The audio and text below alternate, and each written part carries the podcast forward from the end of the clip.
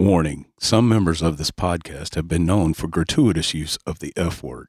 If the F word is something that offends you, fuck it, let's do this. Awesome. Hit the theme music, Doug.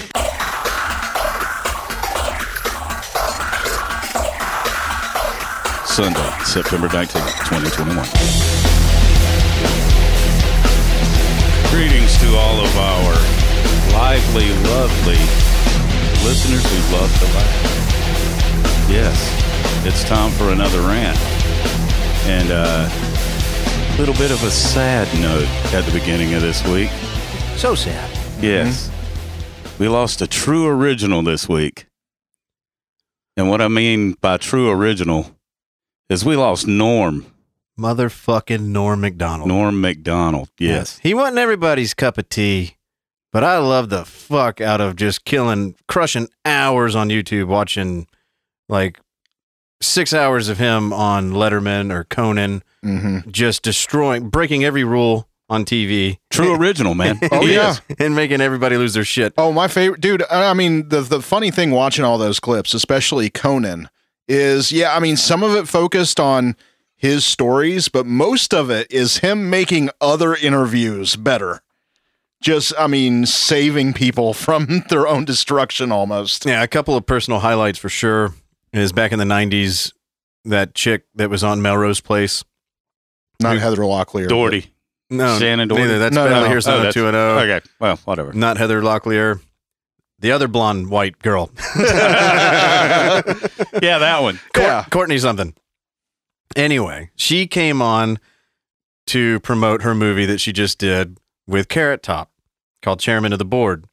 Oh, that was a horrible movie. And Norm could not stop butting in the whole interview and just, like I said, breaking every fucking rule to the point where he was like, hey, hey, you- made a movie with Carrot Top?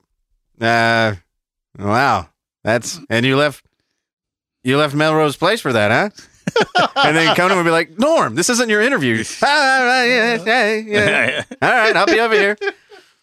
And then there was a there was a point in time where uh, Conan goes, "Oh yeah, there's not a uh, so this movie's coming out, doesn't have a title."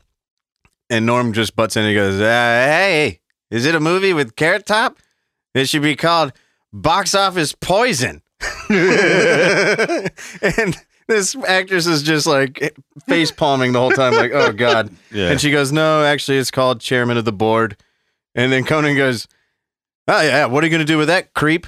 And he goes, ah, Chairman of the board. You know, I bet you board is spelled B O R E D. And then everybody just loses their, their. I know I didn't do it justice, but there's clips galore of Norm MacDonald just totally ruining interviews. yeah. Yeah, in the it- funniest of ways. It's amazing how many people, especially celebrities, hide their illnesses. Mm-hmm. And then you don't know anything about it until they're gone. Yeah. So he died And- of cancer that he was diagnosed with nine years ago, and he kept it to himself. Yep. Obviously, if you had been paying attention, uh, you could tell that there was some changes going on. He was his weight was fluctuating a lot. He didn't look healthy at all, but everybody knew that he was just a chain smoker. You know, he would always say, "Ah, nah, I, I quit smoking," and then as soon as he would get off a plane, he would light up a new one, and people would be like, "I thought you said you quit." He's like, "I did. Now I'm back on it." So he just, you know, it was likely linked to that. I don't know what kind of cancer he had. I don't think anybody does because he never told anybody. But it's just funny because Well, uh, they said it said leukemia. ah, Well, I mean, the people in the know, the I mean, the the knew the guy. He very they they brought up how much he just did not want that focus. You know, the sympathy of others, and that you know how everybody just treats you differently when they you know know that you've got that going on in your life. yeah. So Norm handled it the way that Norm handles things, and, and in a way, he did tell us, Sure. but just not directly, like this clip. It's, uh, you can't run from it. Ah, fuck, I was hoping you could.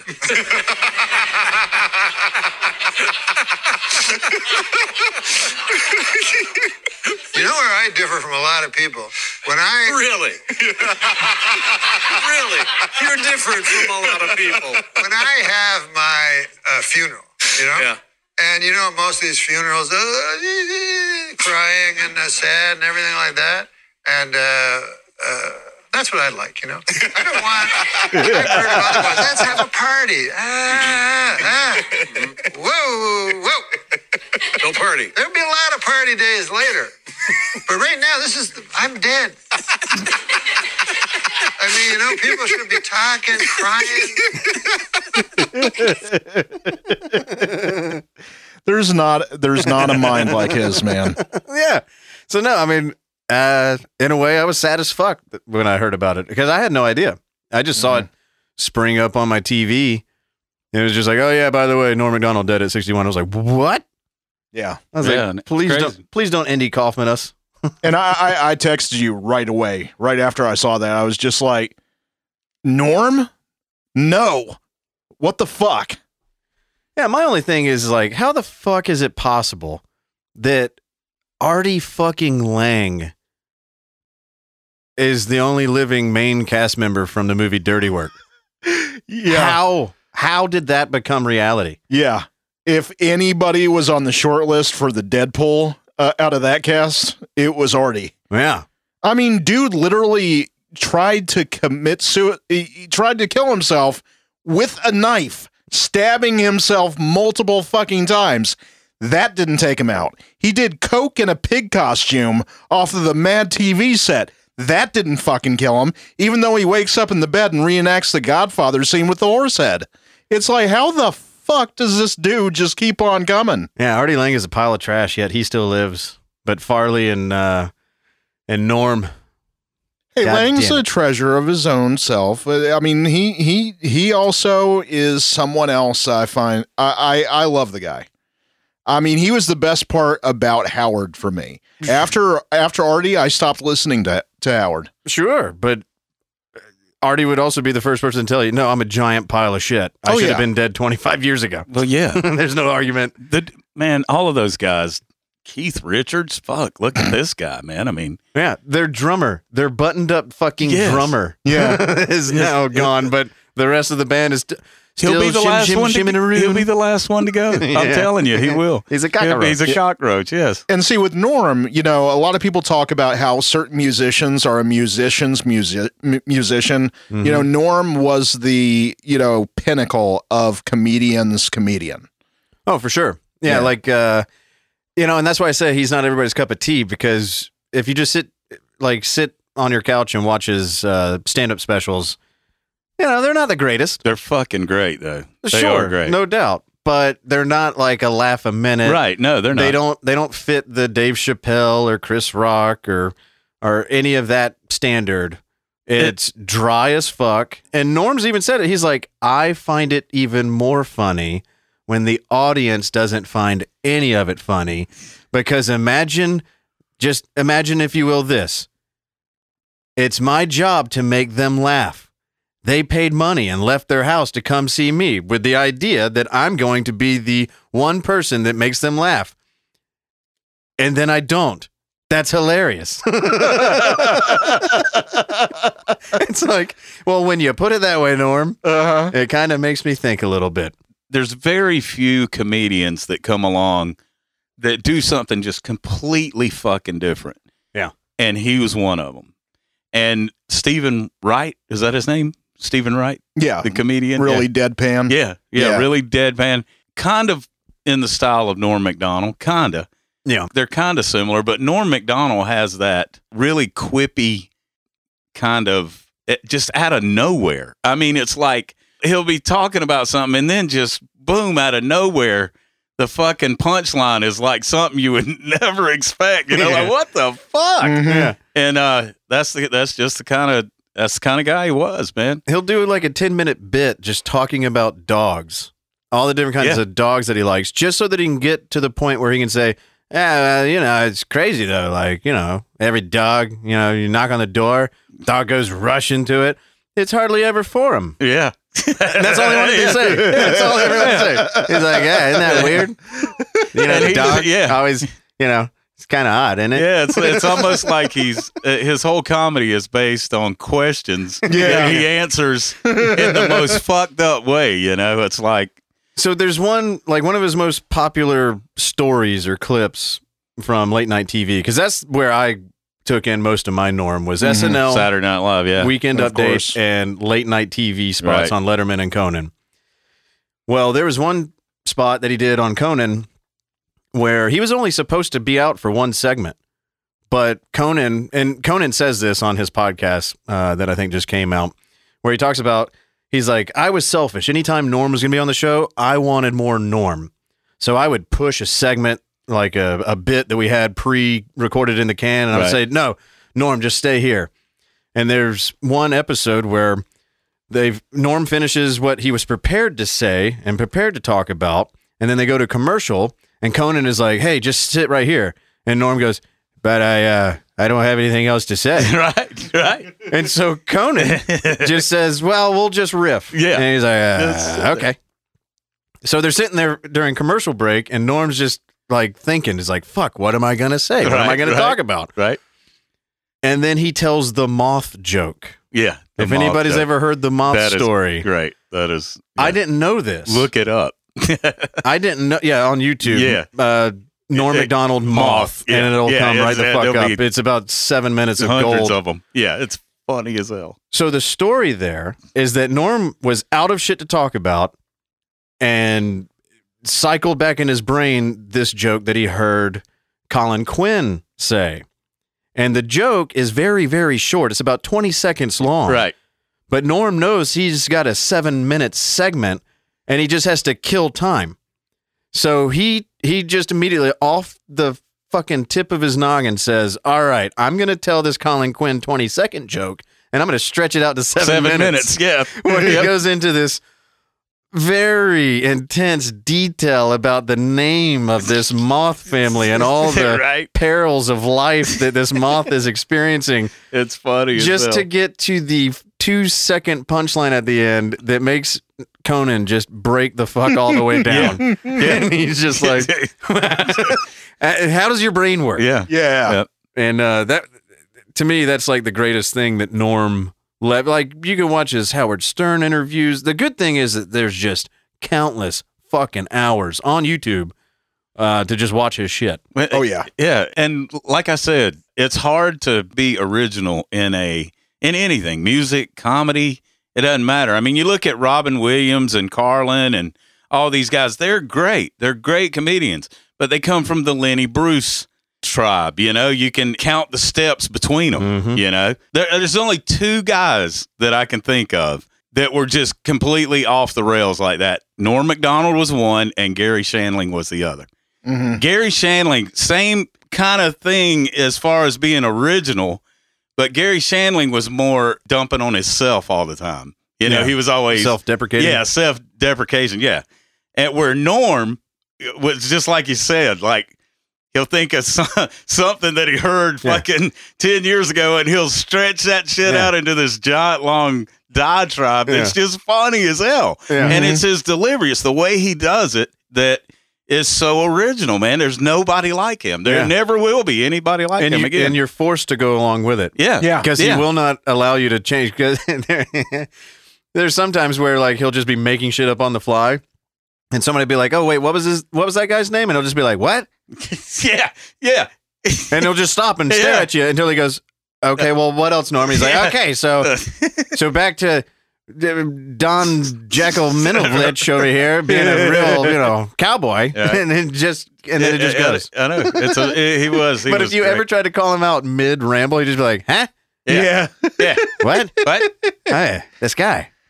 His Dude, show that he had on Netflix in 2018. Yeah, did you watch? Oh did you yeah, watch those? I did. Yeah, there, it was eh, the ending of every show when he's doing the song. You Mm-hmm. know, it's just fucking. It's hilarious. But if you don't love deadpan humor, Yes. and the humor is in how uncomfortable he can make whoever's in the room with him. If you if that's not your jam, then uh, save yourself like Right. 19 hours. no, you know the the one thing that I would say anybody can get into, uh, it, you know, and when I grew up watching SNL, he was my least favorite. But gr- after I've grown up, you, you know, looking back at that shit, it was amazing with him on Weekend Update, especially if you look up the compilation of him bashing OJ during the oh. fucking Oh. trial. Dude, that's what made him Oh. famous. That that the we that weekend update and O.J. Simpson trial made Norm Macdonald who he who he, That's when I that was his launch pad. That's when I first Yeah. found out about him. Yeah. And I totally second what you said, Arona, because back then,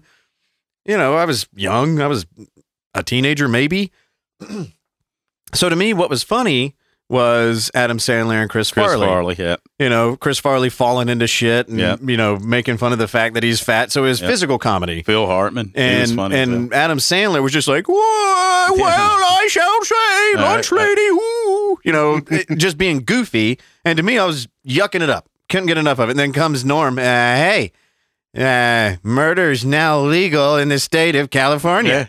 you know, shit like that. he was part of the renaissance of Saturday Night Live. Uh, Yeah. When you look at Saturday Night Live as a whole, which I do because I go all the way back to the very beginning of it, the not ready for primetime players, the original cast of Mhm. Saturday Night Live, the shit. 'Cause They were fucking awesome, fucking great. Yeah, you know, you had uh, Bill Murray actually didn't come in until later. Yeah. Yeah. But you had Aykroyd, Belushi, Chevy Chase, uh, all these fucking just funny as hell. Gilda. Steve Martin was on there, you know, in the very beginning. And What, uh, uh, what about Gilda? yeah, Gilda, Gilda Radner. Radner. Yeah, she oh, was there. my yeah. favorite. But uh, actually, Gilda Radner and Bill Murray were boyfriend and girlfriend at the time. Mhm. They were they were actually living together. Well, didn't Bill Murray come in to replace Chevy? Yes, that's exactly what happened. But anyway, going through the cast, Mhm. there was that period, and that period ended probably around 78, 79 is when it really started going downhill. Yeah. And then nothing until the Eddie Murphy era. And the Eddie Murphy carried that show because he had shit around him. Yeah. I mean, you know, y- had like Victoria Jackson. I mean, you know, she was she had her funny shit, but that that really Joe Piscopo. I never really It's- got that guy. Yeah. It's know? not a not a And- stretch to say 80s SNL was shit. Eddie Murphy carried them to the era that you're talking about. Yeah. Eddie Murphy once once Eddie Murphy left and they went in and they just fucking cleaned house. And when they came up with Sandler and fucking Phil Hartman. Phil Hartman and David Chris Spade. Farley and Dave Spade, all that shit, when that cast came in, it was right back to the fucking very beginning, man. It was like a group of players that were fucking great together yeah. and you throw Norm Macdonald in there fucking perfect for weekend update. Dude, I used to every week I would never miss weekend update with Norm Macdonald. Yeah. It didn't matter what the fuck I was if I was in a bar, even if we were fucking playing in a bar, I'd go up to the bartender, I'd say, dude, put that on Saturday Night Live real quick. Yeah, and turn it up. Put it through catch, the PA. Yeah, and catch Norm Macdonald doing doing weekend update. It was the best part of the show to me. And I mean, yeah, Farley and all that. It was great. They were great. Yeah. But if I only had a chance to watch one thing on Saturday Night Live, that whole era, it was Weekend Update. And now they're back to Weekend Update. Man, Michael Che and and that Uh, Josh, what's his name? Uh, Uh, Colin Jost. Colin something, Jost. I think is his yeah, name. Colin Jost. Man, th- it's they're funny as fuck, dude. I watch those Weekend Updates and they're classic. My they're classic. My favorite thing that the current cast on Weekend Update does is at the end of the season where they write each Yes, other's lines. Each Oh, other's yes. jokes. That is the shit. Oh, That it's is incredible. Awesome. Oh my god. It's sandbagging like a It is. motherfucker. It's funny as hell, and that and and that's like that takes it back to what it was originally. You know, Saturday Night Live was when it first came out. I mean, they were like on the verge of getting canceled every week oh yeah. because of the shit they were. You know, I mean. Doing drugs, uh, talking about drugs, and Yeah. shit on, on the show, It and was, it and, was and revolutionary actual- TV. yeah, yeah, and doing actual skits with drugs and shit like that in it. Now, it to do that, you have to do like what they're doing now, where Yeah. they write each other's jokes, and it's just fucking crazy. Which That I, is- I love it because they're is great. generally, you know, becoming that PC Crusader kind of show, but Right. that's the departure. yes, It's from the only saving grace that Yeah. on TV. like I don't watch any of it because the rest of the show is such shit. But you know, I'll find clips of it and I'll watch just that, Right. Just the weekend update because uh, we've lived long enough to watch SNL. Like I started watching it in the late '80s, like Yeah. '88, right. Mhm. uh, right when like Coneheads. uh, Michael Myers just Yep. came on Yep. and Dana Carvey was new and you know that kind of shit. But um, Wait, Coneheads was 70, sorry. but then it came back in the early '90s, like '92 or '93. But True. like we've all watched SNL long enough to know that it it has ebbs and flows. Yes. it'll have a magical cast, and you just hope that they stick around for multiple seasons, and you enjoy it when they do. And then it wanes, like it did in the late '90s, Right. Where it was funny as shit because you know obviously they fired Norm from SNL for doing all of the OJ jokes. There's a Mhm. 35 minute long compilation, and remember, Weekend Update.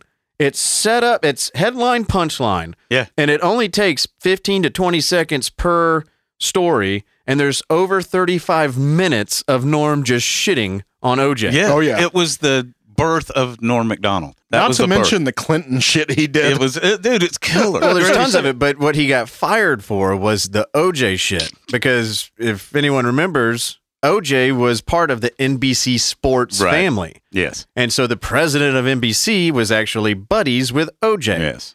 And so Norm just would not stop. He kept getting notes. Like he talked about, you know, he would keep getting notes. Hey, take it, you know, take a week off of doing an OJ Yeah. joke. And he'd be like, ah, in, in news, uh, no, I, I remember when it when all that shit went down, and they and he was saying that, and they tried to say no, it wasn't that, it wasn't for that reason. But it obviously was. So Yes. they they fired him from that, but they couldn't say it was due to OJ jokes. They said, "We don't think you're funny for this job Right. anymore." Right.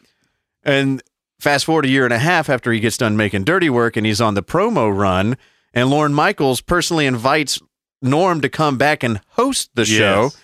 And that opening monologue is probably his best shit he ever It's- did on SNL Yes. because he comes out and he goes, uh, "Hey, yeah, I was on this show. I was on. I was the guy that read the fake news. I even right. it- it- remember me. Well, I was fired from this show because uh, you know they uh, they said I wasn't funny. Well, uh, I don't know what's changed in the last year and a half. Surely not long enough to get funny. Right. Right. So either I got a lot funnier, or this show sucks. and he's the fucking host. Yeah. And he's just like, I don't know. Either I'm still the same unfunny guy that they got to host this pile of shit, or it's just a pile of shit and I'm actually funny. Yeah. But either way, it's, It's- like, it- he's he's uh, oh, no sacred cows for that dude. yeah. He was who he was. Yeah. And he didn't waver from Yeah. that at No. all in No. any way. It was very much the Andy Kaufman school of comedy. Great. Where, He was know, he, he he really was. But yeah, rest Yeah. in peace, Norm. My God, man. yes, sir. If he was still around today, you know what he would have to say about this whole this story that's sweeping the nation.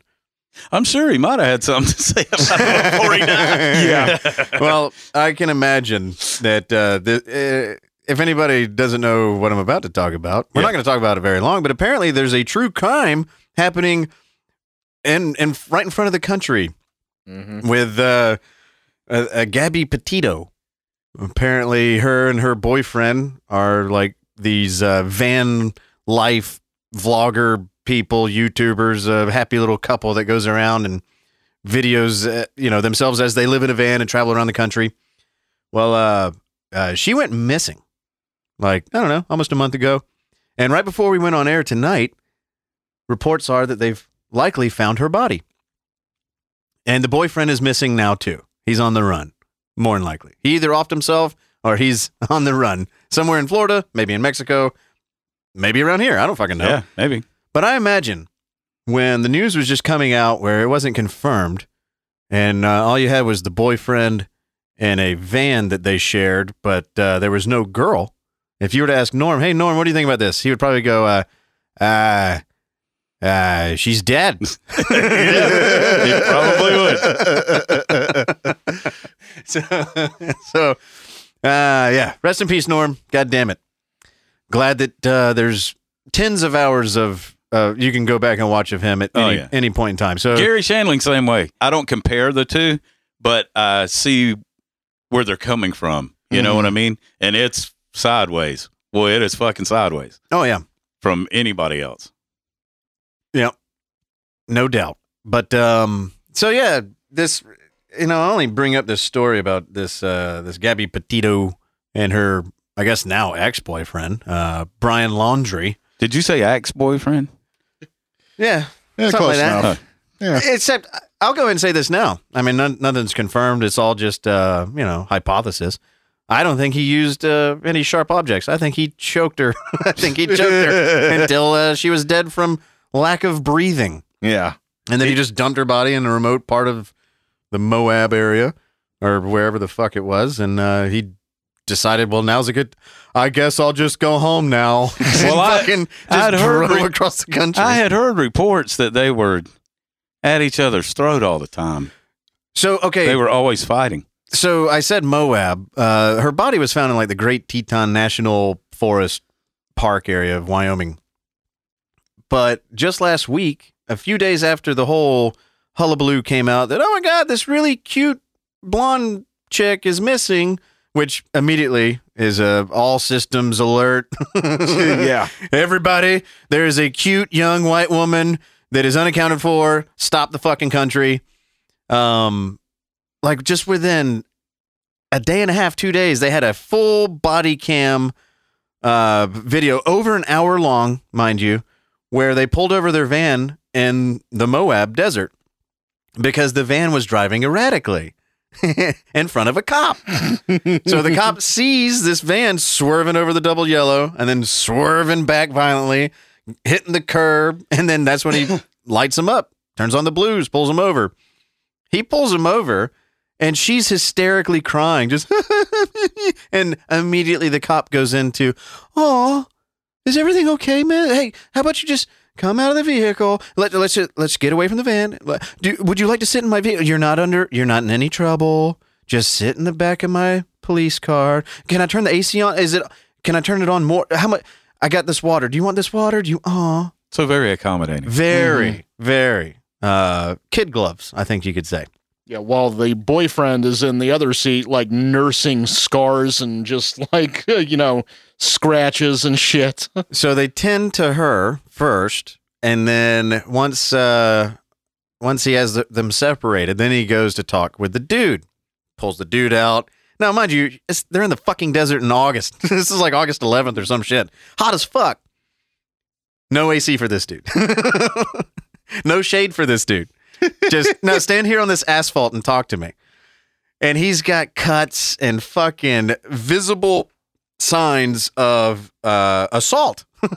Very recent, like right. like right before the cop, you know, pulled him over. that recent.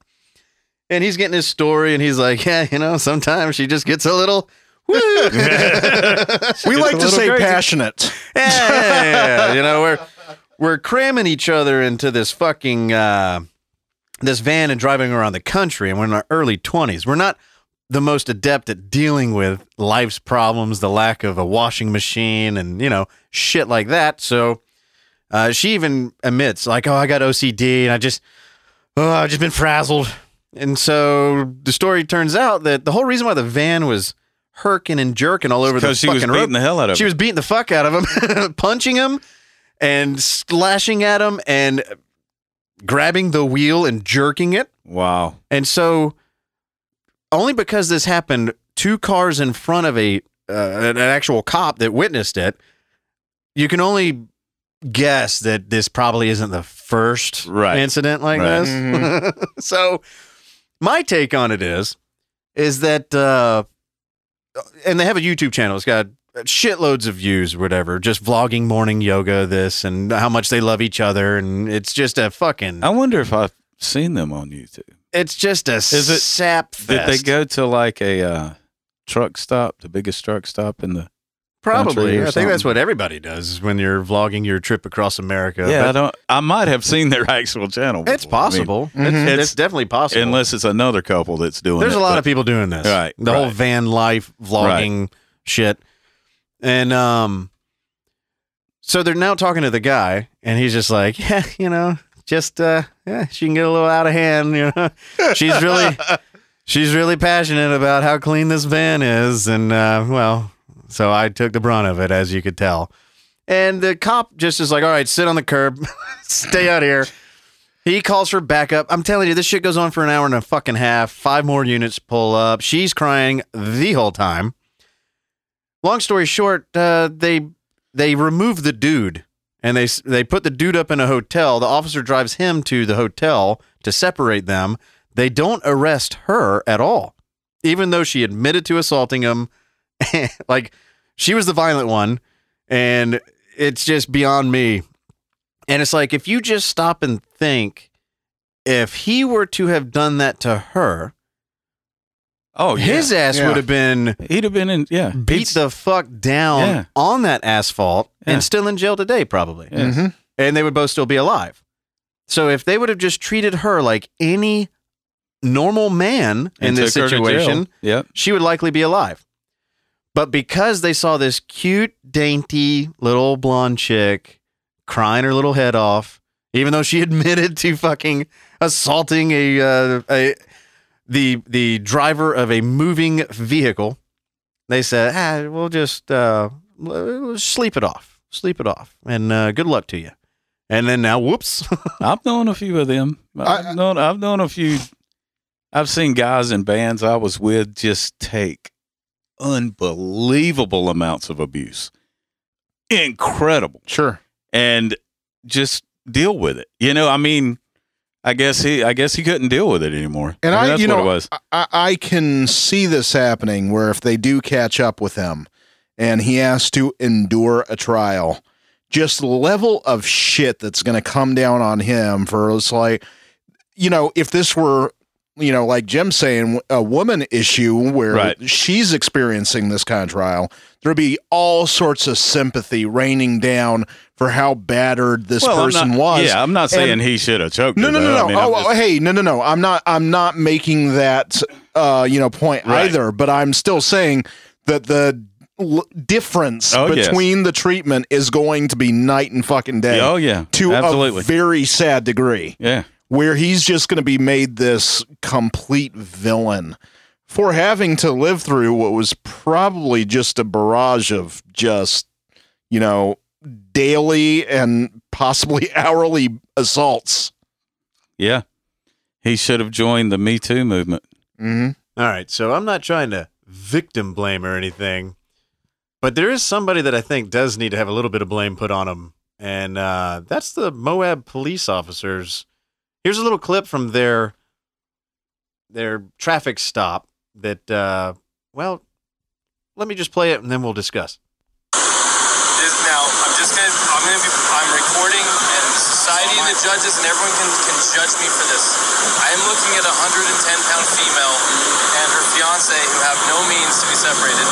He doesn't want to pursue it. She's not a threat to him, more than slight abrasions from her fingernails. I, I don't care if, if we use the actual letter of the law to to not charge. But I also don't care because it literally does possibly make perfect sense to go full on domestic assault and do the whole thing. This is uh, your opportunity to make the decision. Let's And then okay, and so then now they redact the audio. So now we don't know what options that he was saying. You have the option between this or that or this or that. Right. Basically, this is the lieutenant, the the highest ranking officer on, on the scene that came up and said, "Look, she's a tiny little harmless female. She is no threat to this man, even though she just got done beating the fuck out of him in the While he was van. driving. Yeah. Mm-hmm. And saying, "Look, he If that's doesn't not harm, I mean, hell, dude, he could have wrecked and killed them both, you know? Yeah. How many times have you heard the story where like a dude's beating up on his old lady? She's just gets upset enough to call the cops, or neighbors hear it, they call the cops. Right. Cops show up. Oh, I love him. Yeah. And the cops say, I don't give a fuck. Yes. You're both going to jail. Mhm. I got friends. I got I know crazy females, believe it or not, where they would initiate the fight with their dude and they both would spend the night in jail. Yeah. Yeah. And the dude's just like, what the fuck? Like, now, does this make anything better? That happens multiple times a day. Oh, fuck yeah. A, a day. Fuck every day. Yeah. But the cop right here, he's like, I don't care if we enforce the letter of the law. And it's like, whoa, whoa, whoa, whoa, whoa, whoa, But I thought you guys were law enforcement. Like maybe maybe you should do that here. But mm-hmm maybe maybe they let people like this go all the time and the and the one guy doesn't murder the other guy. Maybe maybe this is an anomaly, I- but I- I- it's not going to look good. Yeah. Yeah. That's all I know. I, I'm sure there are always those moments where they, you know, make those bargains inside their head where it's like, you know, maybe I can give this up for that. Where certainly the gamble is worth it some of the time, but it's also throwing out there, I could be judged for this. Well, yeah, y- you are. It's for just funny. ye- for years, man. Anytime a chick beats the shit out of a guy, it's always the guy's fault. It's Yeah. always You got to take the guy out of the situation. Yeah. Because as soon as we leave, he might just right, haul off right. and punch her. And I have seen what you're talking about, man. I've seen multiple times. You want to talk about uh, two sided coin there? That's one of the biggest ones that we have in society. oh, yeah. Period. Oh, fuck yeah. Women can get away literally with murder. Yeah. They can. Mm-hmm. Now they don't always, but a lot of times they do. And you turn that around and have a man doing the same. Uh uh no, it's not going to happen. But Life we live in prison. the patriarchy, Doug. Yeah, Everything's I meant know. for men to get out on and that's top. why I say like the Me Too, but you know the whole Yeah. Me Too movement. Where's the Me Too movement for these guys, dude? I know them. I know, like I Yeah. said, I grew up with them. I know a guy right now that married the crazy bitch, and, and they're still together. And and I don't, you know, I'm hands off of them. They have been beating the shit out of each other for years, Mhm. and it's just like a way of life for them. It's just a continuation of whatever the fuck they grew up with. Yep, and the same, and the same. I know another guy, same shit. His old lady beats the hell out of him all the time. He does nothing. Yeah. he does nothing to her. Nothing. She Yep. can just. They can be at a party or something, and she can just get too drunk and come up to him, and she'll be smoking a cigarette or something, and blow smoke in his face, and then just slap him. Be like, Yeah. what? I'm like, what, what the, fuck are you gonna do Yeah, about it? what are you gonna You're do not about it? Shit. Yeah. You're Yeah. not. I'm And- gonna go fuck all your friends. And that and, and is that not provocation? Uh-huh. Is that not is that not Uh-huh. provoking a reaction? I mean, yeah, it's like it's it's like the Bill Burr line. Yeah. Now I'm not saying you should ever hit a bitch, right. Yes. but to say there's no reason. Yes. yes. What are you floating Yes. above There the are lots of reasons. Yeah. Yeah. Yeah. There are You lots just of don't reasons. do it. Yeah. Yeah. Yeah.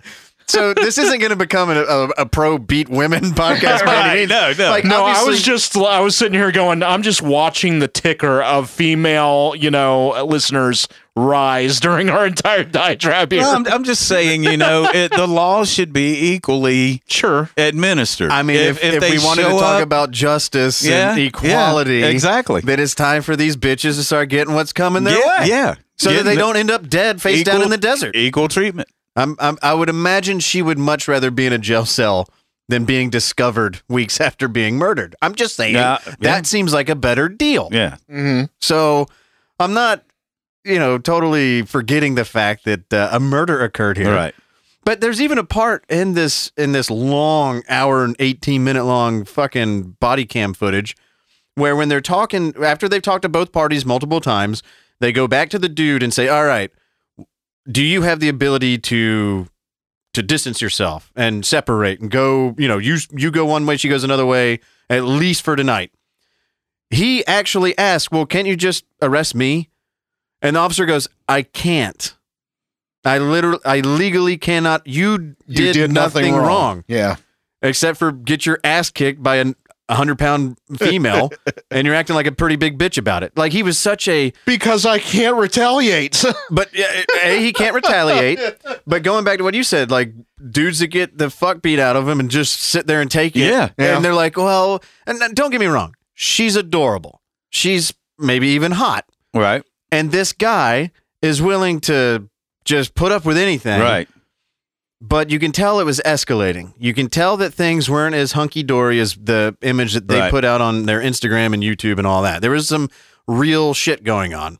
Yeah. Because the re- the easy answer there is going, "Hey, woman, get in the back of this big fucking van that we've been living in Right. and stop punching me, Right. You psycho! What the fuck?"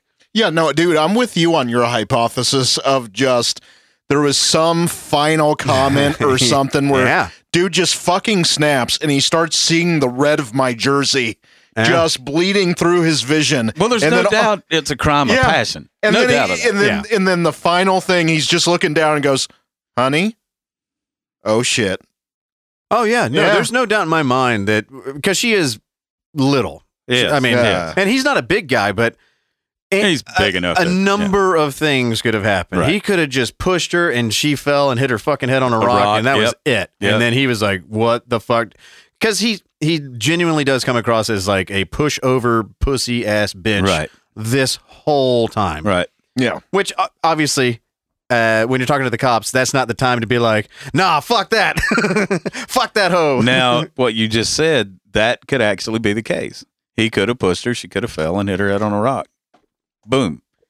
Yeah. Now, with him not saying anything, the craziest thing about this case is that that you just played. Mm-hmm. That was insane. The cops pull him over, witnessing what had happened. abuse, mm. yes, witnessing it, and let him go, and just completely let them both go. Yeah. But not only that, he made it all the way back to Florida yeah, and still hasn't talked. no, Obviously, lawyered up immediately. Yes. went radio silent, and then apparently last Tuesday, uh, got in his car and fucking fled. Right. And they've recovered his car, but he's nowhere to be found. Right. Is the story up, up until this point? By the time this podcast comes out, who the fuck knows? Like, right. Yeah. you know but uh, and uh, here's another possible outcome uh, that could have happened girls like this that record their entire lives and put it out on the internet because they need that they need that Right. positive feedback Right. they need that attention at all times they're attention seekers attention hoes Sure.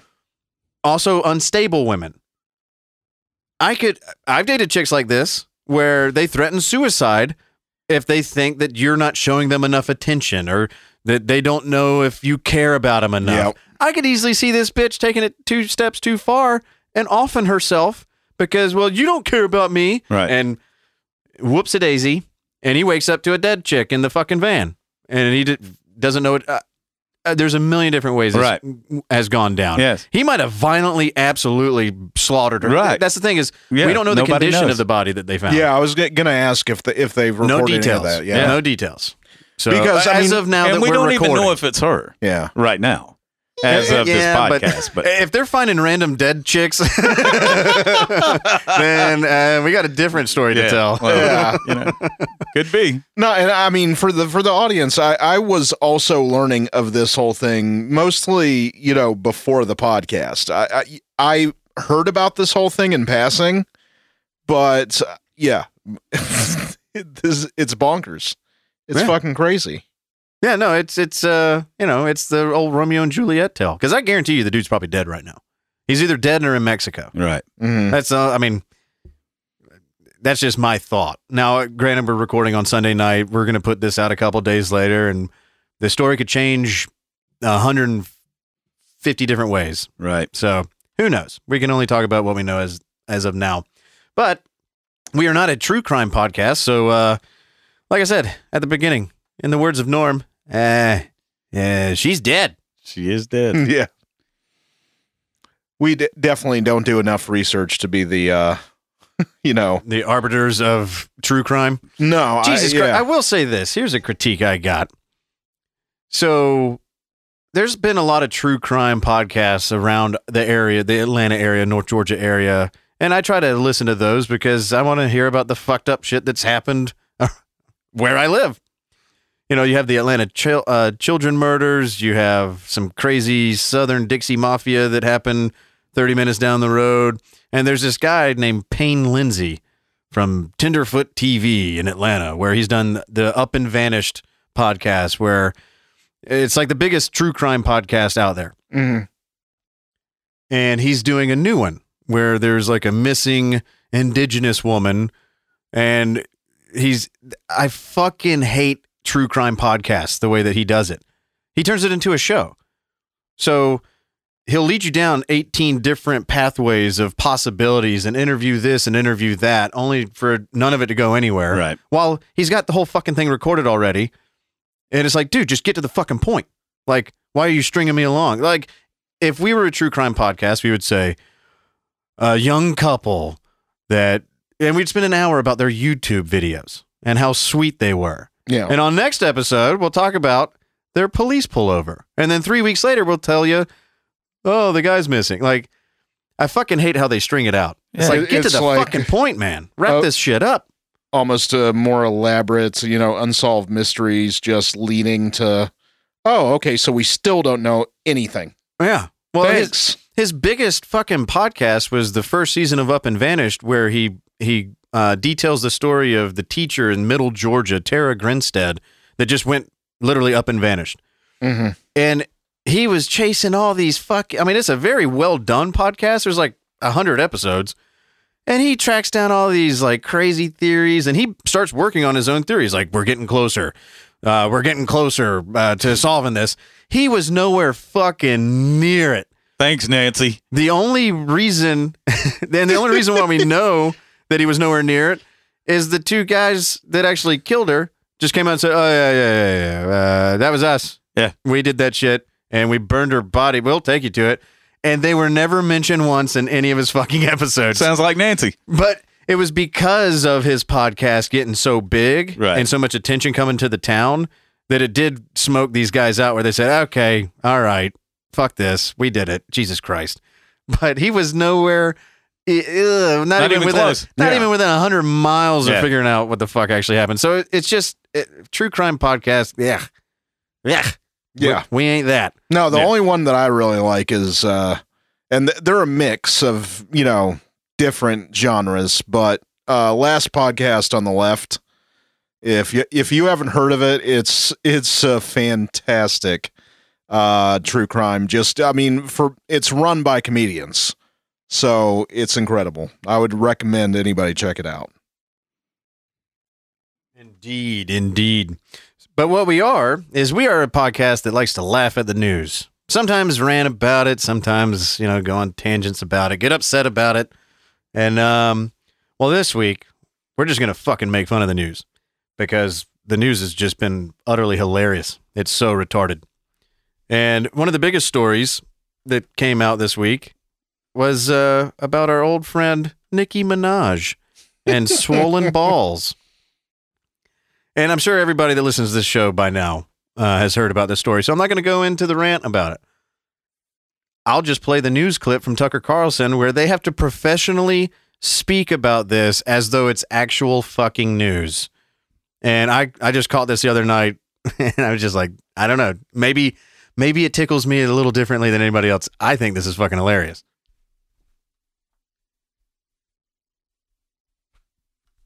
Oh, motherfucker. Why does it turn my volume off? Why does it turn off?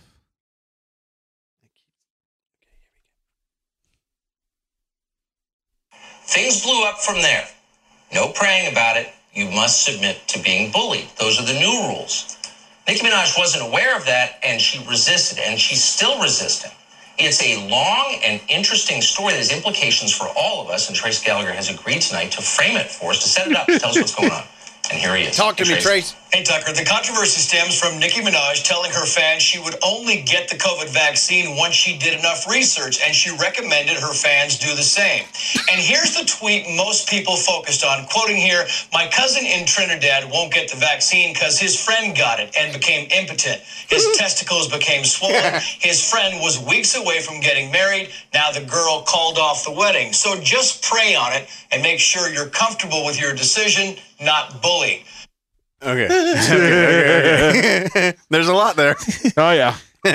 so, oh god, how this is news, I don't fucking know. We live in clown world. got world. the vaccine and my testicles swollen up. so, if you're not tracking, it's Nicki Minaj's cousin's friend who is going to get married to this dude who is claiming that he got the vaccine and now his balls blew up. I mean, yeah. I, you know, it's Trinidad, so it was probably more likely a jelking accident. Yeah, no, uh, the dude's been fucking her other bitches, and Well, he got yeah. some dirty shit up his dick hole, and now his balls be large. And he's like, "No, baby, I'm just trying to be safe from David. Let's keep let's keep this wedding happening. I want to get married into the Nicki Minaj family." And and I would imagine that Nicki Minaj's cousin, uh, or friend, whatever the I, fuck this stupid ass org chart, is probably like, "No, you've been fucking around on me.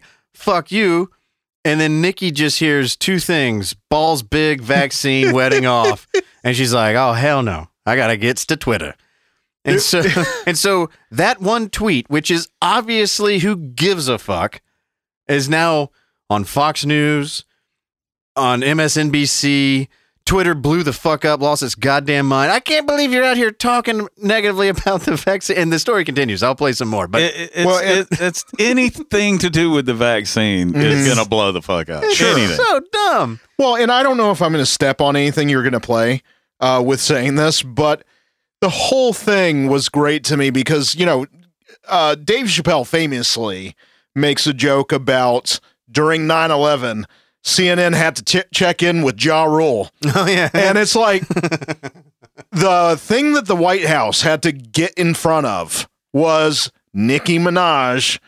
And they're like, oh, we're offering to meet with her and educate her Yeah. and all this other shit. And it's like, are you fucking a, a pop artist? You are giving this attention Yeah. and this level of because their messaging Oh, is yeah. that fragile. You cannot have somebody that has access to millions of people saying anything other than vaccine good, get vaccinated. But I'll just keep playing it because uh good lord. Especially, especially somebody famous. Well, Tucker then talked about that tweet last night, and today Nicki Minaj retweeted this clip. Watch. It's Nicki Minaj's cousin's friend's testicles who are swollen from taking the vax. That's the claim. But it's not anything to do with the physical effect of the vaccine that makes our political class mad. It's the last part of Nicki Minaj's tweet that enrages them. The part where she says you should pray on it, make the decision yourself like a free human being, and quote, don't be bullied. So our media and public health officials didn't like this because they make their livings bullying people. So they couldn't let it stand. Of course, the haters came out of the woodwork attacking Minaj, Tucker, and Oh, this my show. God. Minaj was also criticized by MSNBC's Joy Reid. Watch that. hating. They be hating. Yeah. Hate is gonna hate. million followers on Twitter. For you to use your platform to encourage our community to not protect themselves and save their lives. Get in line, My bitch. God, sister, you could do better than that. Minaj responded to Reid saying, quote, this is what happens when you're so thirsty to down another black woman by the request of the white man that you didn't bother to read all of my tweets. Minaj went on to say she never told anyone not to get the shot just to learn more about it. And she's right. She told her fans to wear a mask and to get the shot if they had to for work. But now she says she's in Twitter jail, writing in part, quoting again, I'm in Twitter jail, y'all. They didn't like what I was saying over there on that block. Asking questions is okay. I like being effing dumb. Then boom, can't tweet. She also went on Instagram Live. Oh no, my dude, my favorite thing is Joy Behar of all people trying to sound hood. Oh no, no, Joey Reed. Or jo- Joy, Joy Reid. uh, sorry, Yeah. yeah. I like, j- I like the fact that it's the white man's fault. Yeah, there's that too. They're yeah, still blaming it on white yeah, dudes. yeah, it's still the white and man's Trace fault. Gallagher is sitting there like, not up in this block. I went to journalism school, damn it. I'm a journalist. So Oh Yeah. man, this is this if is, you didn't know that our news has turned into the fucking tabloids, here's your proof. All right, so it continues. We'll we'll steamroll through this uh, where she goes on Instagram Live, and it's a long thing. I clipped it down, but uh, anyway, it continues. And you're okay with with with what's happening? We're no longer even allowed, just allowed to voice our opinions or to ask questions. Now, here's the here's the here's what's in, interesting. What's interesting is so many of your favorite artists feel this way, but they're afraid to speak up. And I can't blame them. Look at what they just did. I will never use Twitter again. Finally, we should note that Twitter is denying Nicki Minaj was suspended. Tucker. Chris Gallagher, thanks so much. thank you, Chris Gallagher. Yeah, So professional.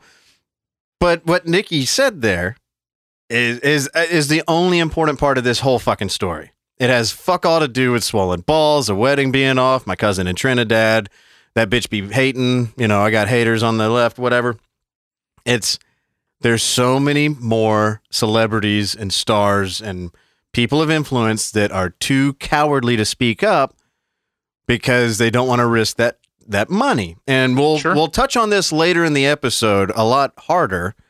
But to me, that was the whole reason that I even wanted to even play that shit. Hey, it's funny as fuck hearing a Yeah. old crusty white man try to Try to read it with any level of professionalism and you know honor. I was uh, waiting for him to be like, yeah, they be all up in her business. So if if y'all remember last week, we debuted a character on this show that uh, one Megan McGlover that has a few things to say in this arena, and uh, and I, I would like to play her version of what she thinks about all this bullshit. And it, and it's not even really so much about uh, Nicki Minaj; it's just in general about the vaccine. She goes a little harder than Nicki. You know what? Since everybody has a card, I want a card as well. The drug addicts got a methadone card. These these jabbed up people got a jab card. I want a healthy immunity card. I wanna I wanna I take care of myself and I mind my own fucking business card. Do you have one of those? I think we ought to start putting those into a production immediately because I, it takes a lot of work for me to take care of myself. I, I work out. I, I eat well. This is day 42 of a cleanse I've been on. Fruits, vegetables, and water. I haven't had any alcohol. I don't smoke cigarettes. Uh, uh, you know, so when do I get my card? I, I want I want something that I can flash and be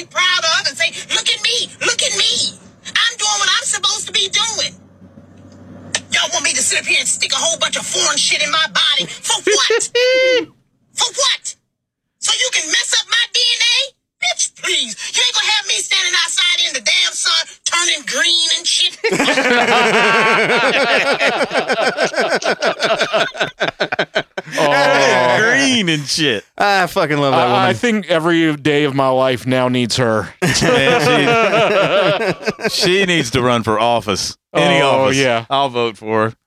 Dude, press conferences would be legit. Oh yeah. oh, no. motherfucker, straight up crazy. yeah, no doubt about it. Uh, yeah, she's because I mean, she's now they did take away her TikTok. She's no longer on TikTok. imagine that. Yeah, they said no, no, no, no, no, no, no. So everything that I'm playing from her is shit from like a week, two weeks, three weeks ago. Uh, so I have no idea what she's talking about right now. But um, We need to get her. We need to get her on the podcast, man. We'll give her a voice. fuck yeah, We'll yeah, Heck give you a voice. TikTok can't. I'll just ask one question and push the microphone. away. Yes. we're gonna let you the floor have is yours. it. yes. oh man. Tell us what you really think. Yeah, I, I- I think she's making it very clear we are rant amateurs. Hey, she knows what she's. She knows. She knows who's who the fuck she's talking to. She knows Uh-huh. what she's talking about. Well, It's- yeah, and and she continues, and I think this is what actually got her yanked off of, uh, yanked off of TikTok. TikTok. All right. Because what she did is all of her TikTok she would also share on her Twitter, and that's where I'm finding these because she does no longer exist on the TikTok. Okay, somebody get out their calculators. Let's see if this shit adds up. so the manufacturing companies that create the jab are not taking any responsibility if something happens to you. The doctors who administer the jab are not taking any responsibility if something happens to you. The government who is mandating the jab is not taking any responsibility if something happens to you. Yet they want you to do the responsible thing and get the jab. Now, somebody add that shit up. What's it come out to? Because it's it, it to me, it looks like three big fat balls of bullshit. Kiss my ass. I, I'm trying to understand. No, I'm serious now. I'm not trying to be funny. I'm, I'm real serious. Somebody add that shit up and get back to She me. doesn't have to try. Okay? Because for me, it, it, it don't work. You don't take no responsibility. I gotta take all the fucking responsibility. My That's fucking great. Oh, Three whole balls of bullshit. Bullshit. so, um, it was fun to watch Nicki Minaj kind of get red pilled in real time. Like, oh my god, I can't even question anything. Like, ev- the whole fucking apparatus comes at me, and uh, our homegirl uh, Megan McGlover just says, "Fuck this! I'll come out and say exactly what the fuck I think." is this a change of tide? Do y'all think? Um. Well, there's so much like research and shit that's coming out now. Like even Pfizer or uh, the FDA, I think, came out and like disapproved Pfizer boosters. Yeah, the booster. yeah. They're they're now saying, "Oh, you know what? I don't think Let's that wait a minute. Let's Yeah. wait a minute and see. Let's hang let's hang out because you know, I've shit on Israel a handful of times on this podcast and will likely do so when I think that they're fucking around. Sure. But there's hard evidence, hard numbers coming out of there right now about how many people are hospitalized and how many people are vaccinated and this, that, and the other. And Israel confirmed cases July 4th to July 31st. The percent of cases that were fully vaccinated is 86%. So 80%, 86% of their cases are fully vaccinated folks. So and and they have the numbers broken up by age group and cases fully vaccinated, cases unvaccinated, percent, and then percentage of population fully vaccinated. What are you saying, Jim? Yeah. Are you saying that they're lying to us? 84.4% of the entire population in Israel is vaccinated, and they've got like over 15,500 cases just in July, and 86% of them are fully vaccinated. Yeah. So, and do if you, I'm so not do you think the government's lying to us? I think there might Hmm? be a case, potentially. Or at least a question that should be raised, unless you're Nicki Minaj. well, they're saying, you know, of course, they're saying people that are vaccinated are not getting sick. yeah. They're not going to the I'm not- hospital. if I'm not mistaken, they also make the point that natural immunity is the the way to go on this. And also, they're calling this the pandemic of the unvaccinated now. Yeah. The president of the United States is calling it the pandemic. Pandemic being the key word there because it's endemic. It- it- uh, Yeah. obviously, this shit's not going anywhere. No. But he's calling it a pandemic of the unvaccinated. Fuck you. Yeah. That's all I can say. And well, he doesn't have all his marbles. And we just we just passed an anniversary that not many people know about. I didn't even know about until today. But on September 18th of 1987, one Joe Robinette Biden, who was just a measly little senator from Delaware, took part in the confirmation hearings uh, of uh, Judge Borka uh, back in the day. I don't know who this guy is. I wasn't news aware back then. But they were talking about testing and and and upholding certain levels of uh, well, what can the government do if X breaks out and what would happen? And this just kind of popped up out of nowhere. And it's about a minute and a half long, but it's just interesting to hear in normal times what our coherent president was saying about this matter. With a reasonableness test, it seems to me that you may very well find, although you state it can't now, you may find that there's distinctions being made further down the road on reasonableness based upon alienage. Yeah. Based upon being handicapped. Based upon uh, maybe even race, if you abandon the strict scrutiny Oh, test. no, no. uh, You can, uh, Senator, Why couldn't you? because What would happen if, if, if, it were- if it concluded under your rationale that there was a, uh, um, as related to the propensity to uh, communicate disease, that genetically one race carried the, ger- the, the uh, gene more than another race, and the court came along and made that distinction? a court came along I mean, a legislative body made the distinction. and what do they do? Well, they decide that, for example, there are going to be automatic testing for one group of people. There are going to be automatic, by the way, which is, worries a lot of people out, not race now, worries a lot of people out there. Like, you know, are we going to, it's, it's not some, see, when I talked to you before about the future, it's not very far off the horizon that if we don't get one disease under control, you may find legislative bodies taking whole classes of people based upon propensity of conduct Well, to say we're going to put you in a certain category. We're going to demand mandatory testing for you. well, I, I'm, So uh, Joe slipped on his own slope. He, a little bit. Mm. And I don't know if anybody could catch what was being talked about there, but he was talking about the dangers of treating people differently Right. based on Mhm. their actions when it involves the propensity of maybe possibly spreading disease. Right. It's almost like what we're going through right now, where it's the war uh, on the unvaccinated.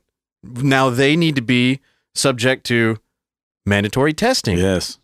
and being put over here into this caste system because it's not that crazy in 1987 to look just on the horizon at what possibly could come if government started doing this to people.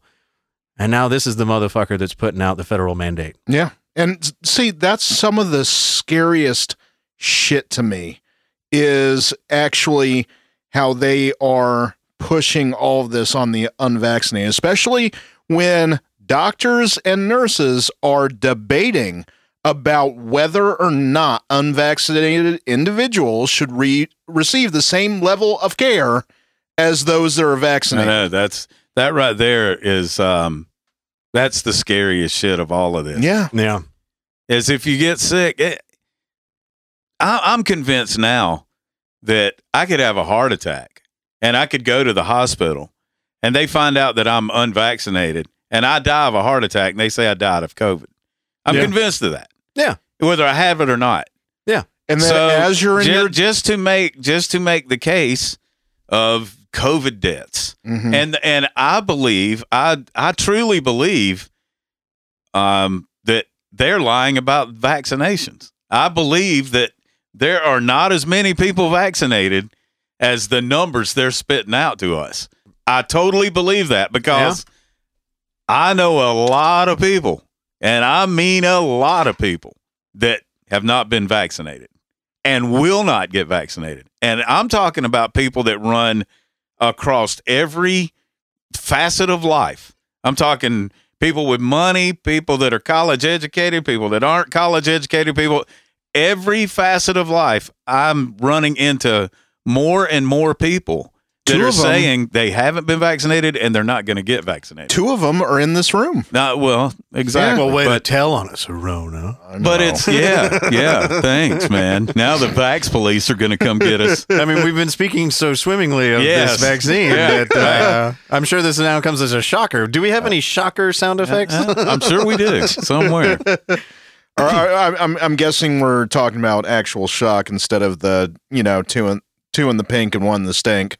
Well, it might end up getting that way, depending on how they want to start giving out these vaccines. But it was just interesting to listen to a very coherent and alert Joe Biden who could enunciate, carry on a dialogue back and forth without the press, you know, shooing everybody away before he had a chance. I mean, it's just clear when you see him like this. Like, Yeah, obviously, 87 was a long time ago, but he was still that cogent, like in 2010. Well, except when he was clear clear minded.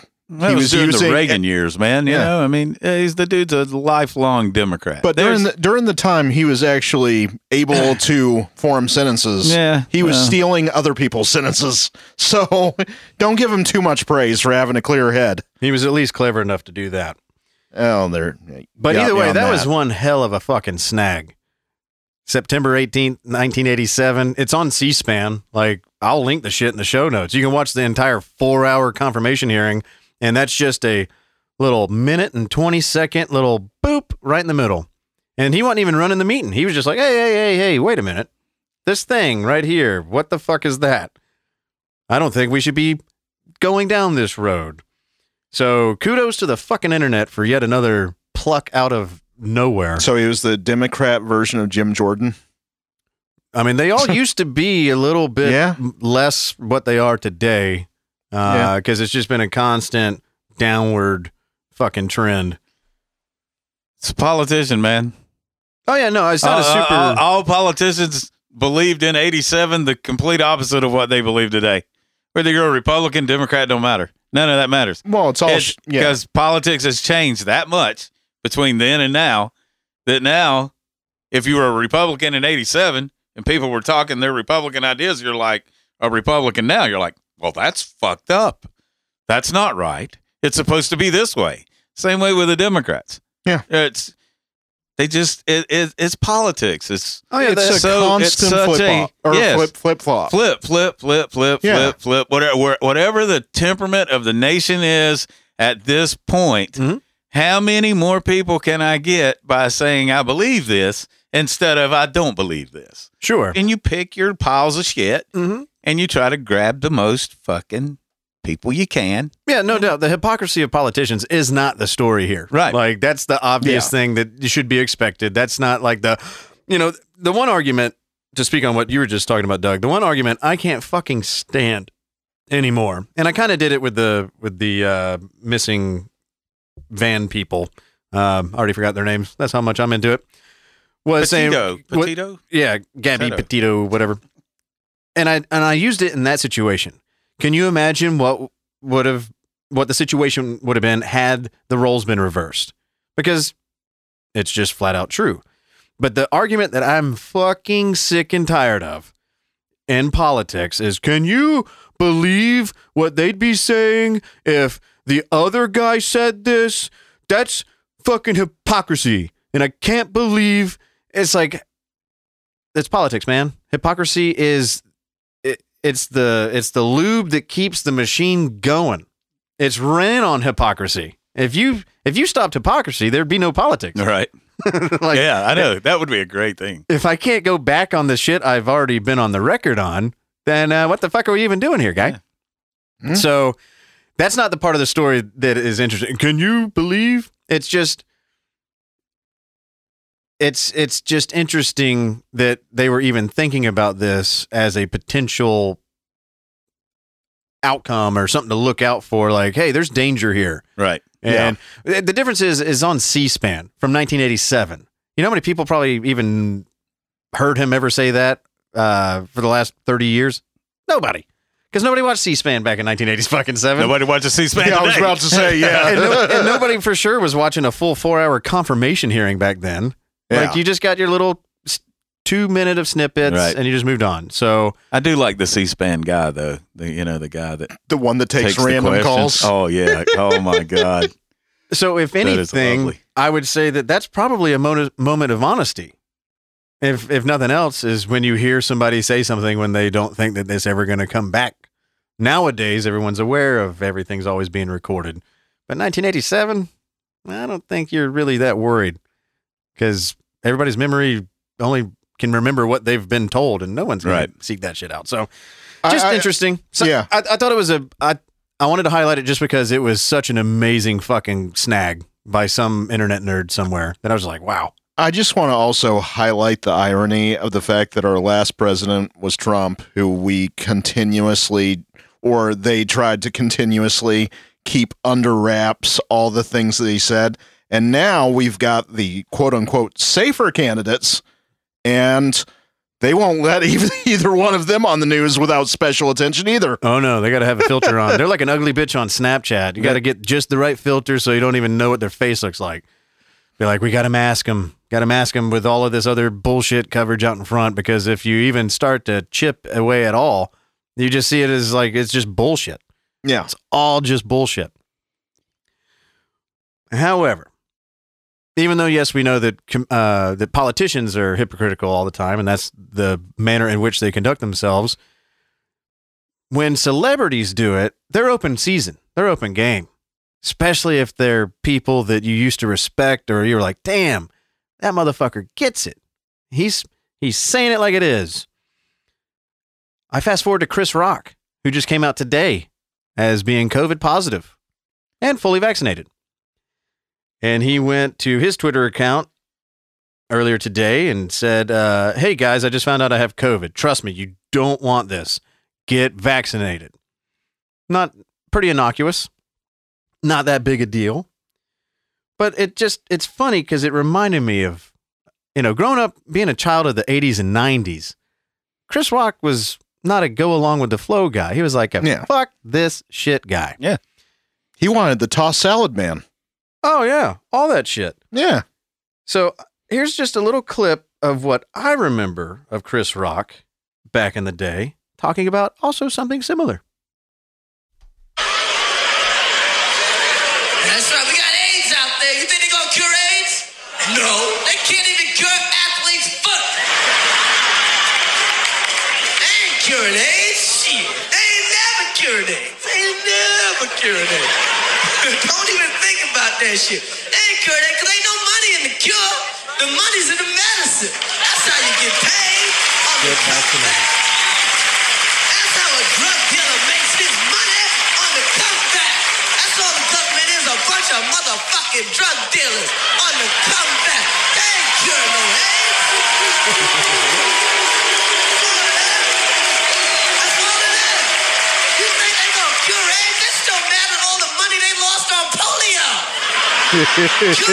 shit. That's like Cadillac making a car that lasts for 50 years. And you know they can do it, but they ain't gonna do nothing that fucking dumb. Shit, they got metal on the space shuttle that could go around the moon and withstand temperatures of up to 20,000 degrees. You mean to tell me you don't think they can make an Eldorado with a fucking bumper don't fall off?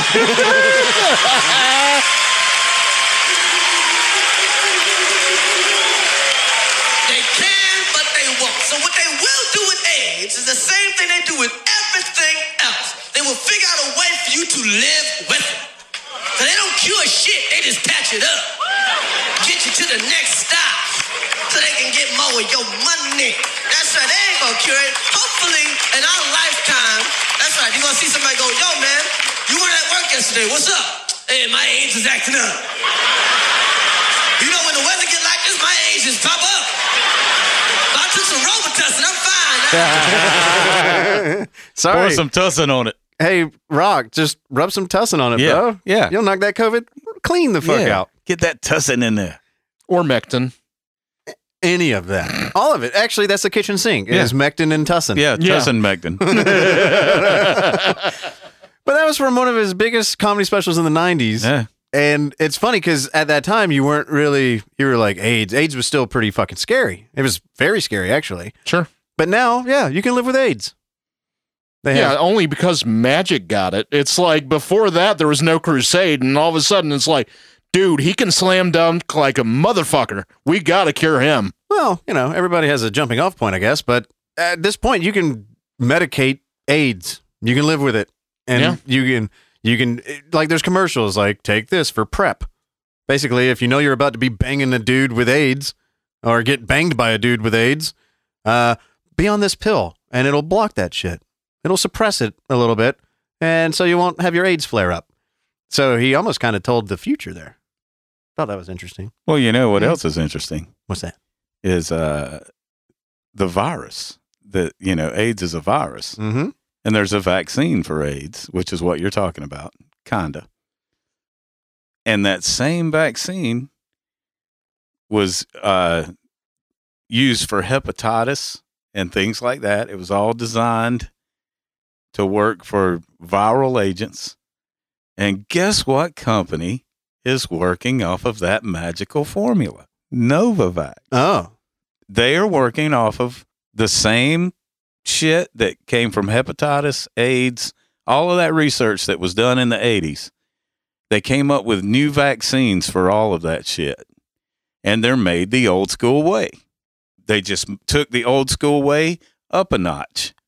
And that is exactly what Novavax, the vaccine that they are made for the coronavirus, is off of that formula. And all of this other M- mRNA shit, that, that's all brand new. mm-hmm. People don't know what the fuck it'll do. Even the people that designed it, yeah. I've seen shit where they said, eh, you know, I it mean, could be the greatest thing, this. and yes. it, it- and a lot of people that believe in it are saying this is the next jumping off point to basically make humans non-susceptible to any disease Right. or virus, Right. Which uh, And- should and scare the fuck out of anybody. and they're when it's in claiming- that trial period. and they're claiming that they're working on a vaccine for cancer that's M- uh, mRNA. All of this mRNA shit that they're working on now, they're working it.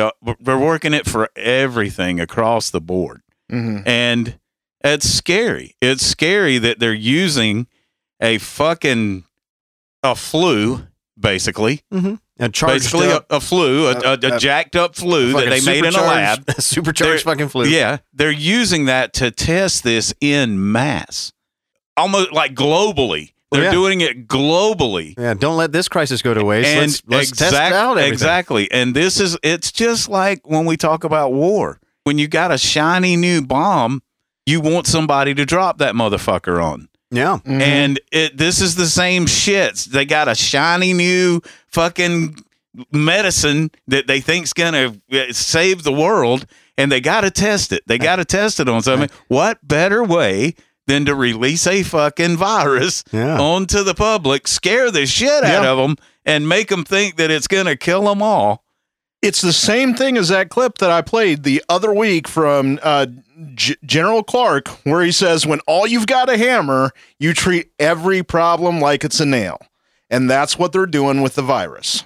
Yeah. Uh, similarly speaking, it's just like uh, Chris Farley and Tommy Boy.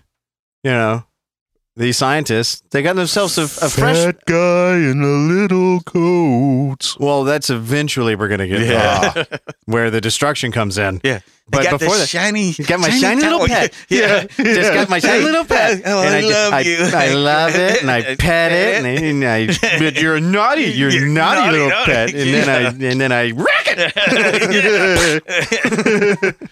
And that's kind of what happened. They Yeah, had they had their exactly. nice shiny little pet in that lab. Yep. They were petting it, they were sh- loving, on it, it, and yes. stroking it. But it was a naughty little pet. Yep. And then it fucking got out. Yep. now they are, have to destroy their pet, and they're pretty upset about that.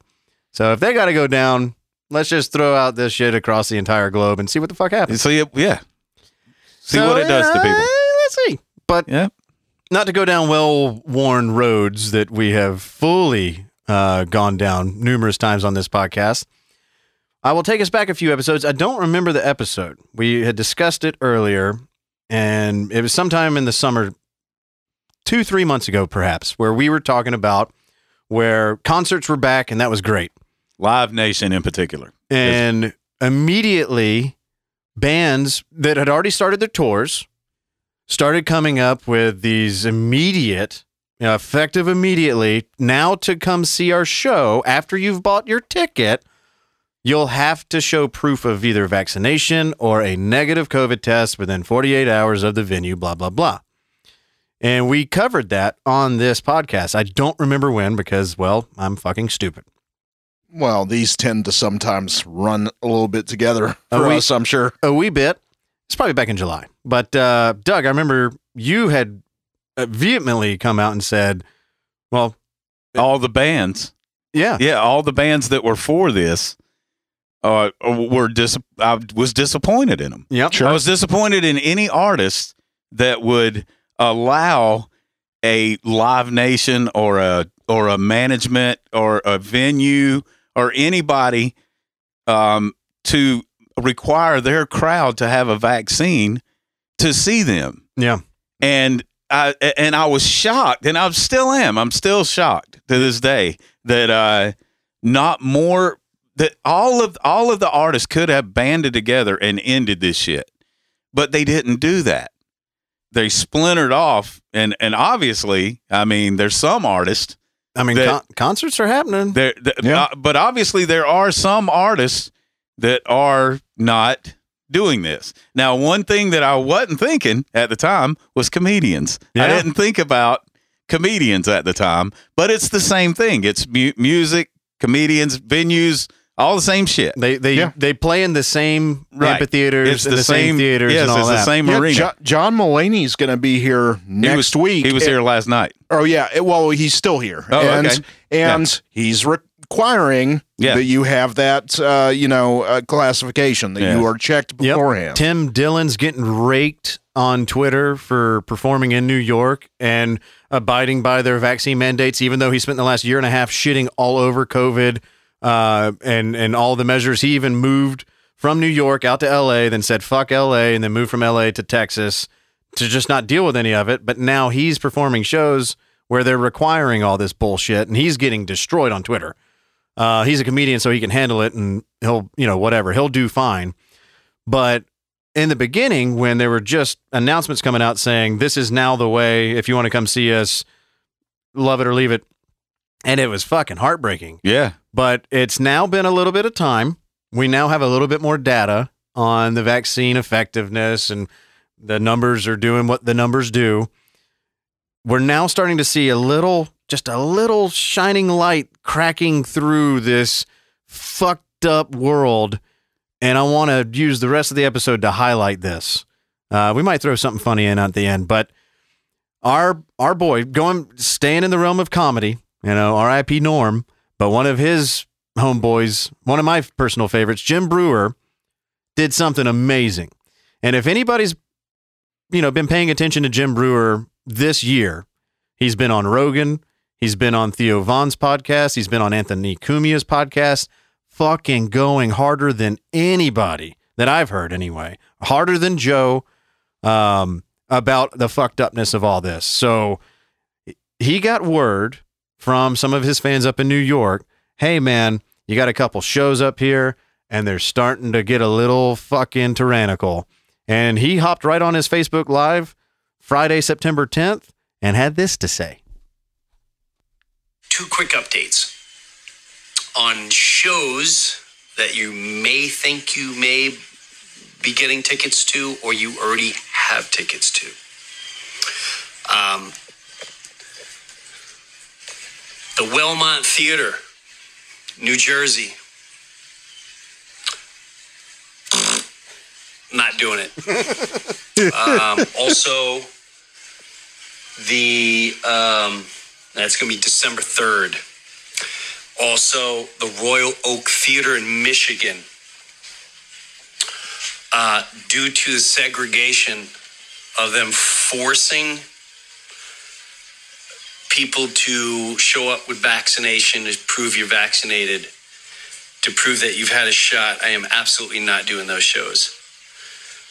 Uh, I know I'm going to sacrifice a lot of money, but I'm not going to be enslaved by the system or by money, and nor should anyone that wants to laugh or be entertained. Fucking bravo. Mm-hmm. There you go. Fucking bravo, brother. That's the first step. I would be right there with you, dude. If if, Yeah. if my band, if we were famous in any capacity, Mm-hmm. I would be right there with you, dude. I would- Yeah. right beside you. Oh yeah, same thing with this podcast. If we had a big enough listenership where we could go do a live podcast taping somewhere around here, I would make sure I would say fuck it, I'll do it in somebody's yard before I do it at a venue that's going to force this shit. And happily, you know, I'm still crossing my fingers that, you know, ironically, we're playing Jim Breuer, the man that does amazing James Hetfield impressions. I mean, Metallica's still hanging tough. That you know, I don't see any requirements except for one show, but that one show's in California. It's like you're not going to pass up. You know, Yeah, I don't think anybody's able to play anything in California without having to go through that shit. But I've clipped out. So Breuer went on for like 25, 30 minutes on Facebook. And then when he finished that, he jumped over to Instagram and went on for another 20 minutes. I didn't clip any of the Instagram, but I clipped about five or six different sections of his Facebook Live. And he's done a handful since then. And he's been on Fox News because of this video. And so we're just going to go through it and I'll let the man speak for himself. And when it stops, we'll, uh, we'll add our two cents. Uh, no matter what your feelings are in it, you know, I don't care if you're vaccinated. I don't care, you know. That's great. It's a choice. And if you have anything else to say, I honestly don't care.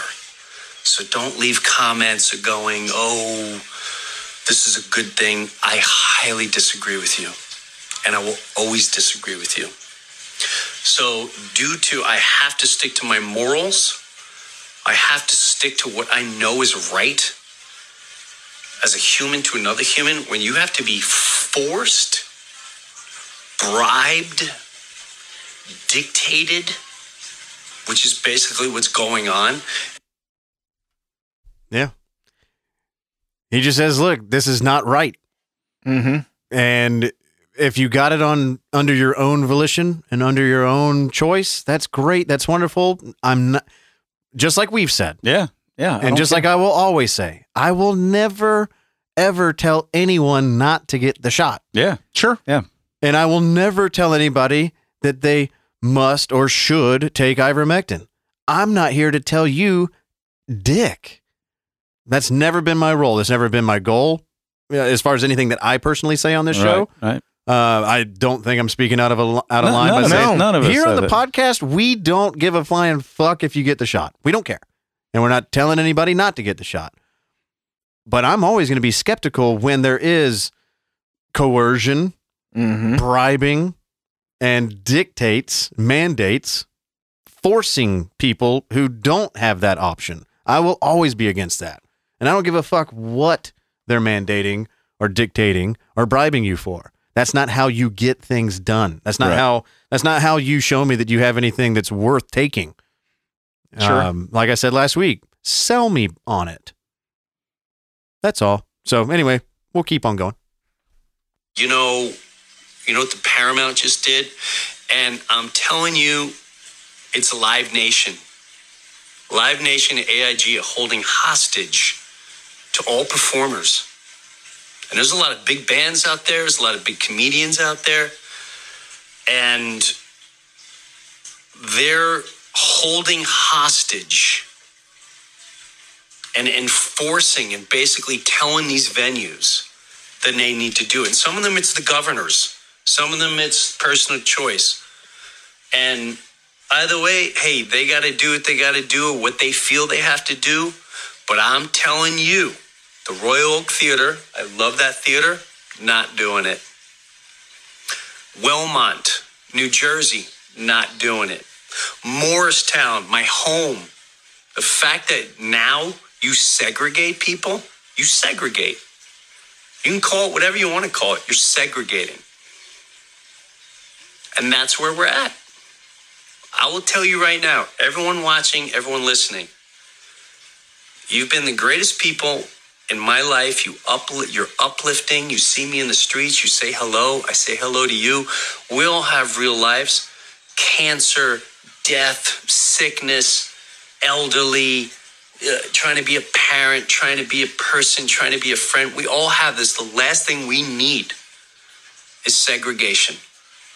And if you You know, one of the points I made last week was about how it's funny how close we are to an official from another country that's saying we're going to limit your ability to have access to your funds. Mm-hmm. And this is what they're doing to artists. They are in- inhibiting their ability to actually make money. And that's akin. It's right next door to that same issue. This is Supreme Court shit. Yeah. dude. This is this is going to go all the way to the Supreme Court. Yeah. It's uh, and and I hope Breuer leads the way. I do, man, because he's not only that his story, which uh, we'll hear the rest of it in a minute, but the way that he's coming across with it is as plain as any person can explain it to another person. hundred percent. And it's dead on what we were talking about on the podcast. That's what that's what blows my Yeah. mind is that there it, it really doesn't blow my mind because at the time I was saying the things I was saying on the podcast, I was saying there has to be artists out there that feel the way that I feel. Well, and You know? remember just a few minutes ago, earlier in this episode, and I don't, I don't imagine that Nicki Minaj and Jim Breuer run in the same circles, right. but that makes it an even better thing. She remember the part that I left in was she was like, "You have no idea how many other celebrities and stars, yes, feel the same way I do. They just don't have the balls to say it." Right. Mm-hmm. And Now- that's the key right there is having the balls to say it. Correct. And take the hit. Correct. He's Correct. taking the hit. Yeah, because he flat out said, "Look, I'm straight up losing a lot of money doing this, Of and I don't he is. give a fuck." Yes. Yeah. So Nicki, Nicki did a third of this. She just asked a question. Will she cave? Will she not? I don't know. But Breuer surely the fuck is not. And he he he continues. Yes. we're going to lift each other up. Life is good. God is good. Spirit is good. But these people living in fear. And I hear the comments by some big name celebrities. And always remember this you may be a big celebrity, you may be a huge name in the entertainment world, you may be one of the biggest uh, sports stars in the world, but you know what? That doesn't mean you're moral, doesn't mean you're smart, doesn't mean you're a good person. All that means is that you are a slave to this. You're a slave to vanity. You're a slave to the dictatorship to keep you on top of that mountain. And that is evil. It is dark. It's creepy. It's soulless. Soulless. I love the man. So yeah, he goes straight after it. And and you couldn't see what he was doing because he's on video. And he didn't have this pre-planned. He's just riffing. But he said they're all addicted to money. Yeah, money. You're all addicted Yeah. to the mm-hmm. money they're paying you to spout what they fucking want. And he he continues on the celebrity train here. I'm shocked at some of the people that come out. You know, let me tell you something about celebrities. And let me tell you something about some big, big sports stars. If you honestly knew what some of your favorite big mm. superstars really did behind closed doors, if you knew what your favorite late night talk show host did behind closed doors, if you really knew what your favorite radio star, TV star, newscaster truly did behind closed doors, none of us are perfect. We all do weird things. We're all freaky and weird and crazy. But if you knew, you wouldn't follow half the people. You wouldn't listen. And I tell you what, I put doctors on that list. I put CEOs on that list. I put the everyday person on that list. The fact you gotta stop putting this much trust in local doctors too. I said some of the doctors are out of their minds. Out of their minds. Joe Rogan goes out and he says how he cured COVID. And people lose their mind. You know why they lose their mind? Because they're getting paid for the agenda. if you cared about humanity, you would have listened to what Joe Rogan said and went, huh, we should look into that. We should look into how Joe Rogan cured COVID. But rather, people are wrapped up watching the news, listening to their stars, because that's the way you've been programmed your whole life. Anybody remember Bill Cosby? Mmm. Pull up your pants. Yeah. Yeah. Follow that guy. Yeah, America's dad. Yeah. Now, sure, he's it's Breuer. He's the crazy guy. He's the comedian. He's got jokes. So he's gonna be a little funny, you know, the agenda. And he makes little devil horns and all that. But he's not he's not saying anything that's incorrect. No. Right, right. And it's, uh, I love when he, you know, breaks it down just because you're famous, just because you got money, Mm-hmm. doesn't make you a good person. No. You know, And doesn't make you smart. And everybody's Doesn't looking make- at their know. stars for what are they saying, and if a and if a star like Nicki Minaj says anything that's uh, outside of what she's supposed to say, they pounce on her. Yeah. You're not allowed to say that. Don't you understand? We got freedom of speech just as long as you speak the way I want you to. Right. Yeah. And and as long as you say what we want you to say or what we're comfortable with you saying, we'll continue to give you all this money and and keep you in the fold. And he makes the correct point that half the people that you respect are probably Subway's Jared Yeah. well- behind closed doors. I mean, how many more times have we got to hear about like people that are put on a pedestal Yeah. for Yeah. decades? Yeah. That you you finally they slip and they fuck up or they piss somebody off and somebody finally rats on them, a tell all, and then it's like, wait a minute, Yeah. But Kevin Spacey. Joe Hmm. Paterno. Yeah. Mhm. No, the, the list is fucking Michael Jackson. The list it goes on and on. It's it's fucking crazy. Yeah. It's it's it's it that should not be news by now. Exactly. That most celebrities are shit saying about money. You know, I don't know if he said it yet or not, but it's the root of all evil is what he says. And that is if you are a slave to it, like he's talking about, if everything you do, you do for money, you'll do anything. Yeah, you'll lose your soul. You exactly. You'll lose every moral, anything that makes you a person, a normal fucking person. mm-hmm. You will lose all of that if you do everything you do for money. And that's what is just shocking me Mhm. about how many people there are that are celebrities and stars and shit like that that are only doing it for the fucking money. Mm-hmm. And it's sad. It makes me sad. Especially Yeah. the ones that disagree with it that aren't saying that anything. aren't saying a word just to go along for the money. Yeah. And we're not talking about people that work their balls off and shit like that and don't have we're talking about people that have money.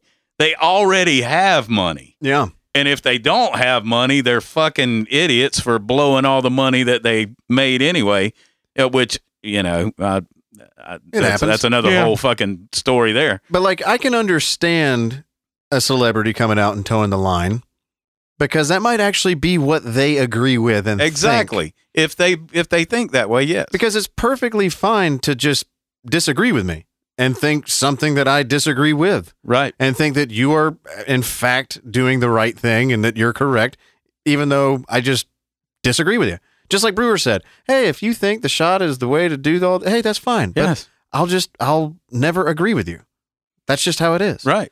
And then we just move the fuck on. But to punish some a section for not agreeing and going along with yeah, it's it, Oh yeah. it's just it's crazy. It's and insane. My, and my point is, is I I understand the people that will speak in favor of the narrative, right. Because they agree They- with that. They believe it. Yes. Where I have the problem is where there's people that disagree with it that don't say anything. Exactly. Yeah. Well, I'm gonna I'm gonna make the comparison that uh, shan't never be mentioned, which is how do you think the Germans felt right after they realized the Holocaust and all the other shit that they allowed to happen under their watch?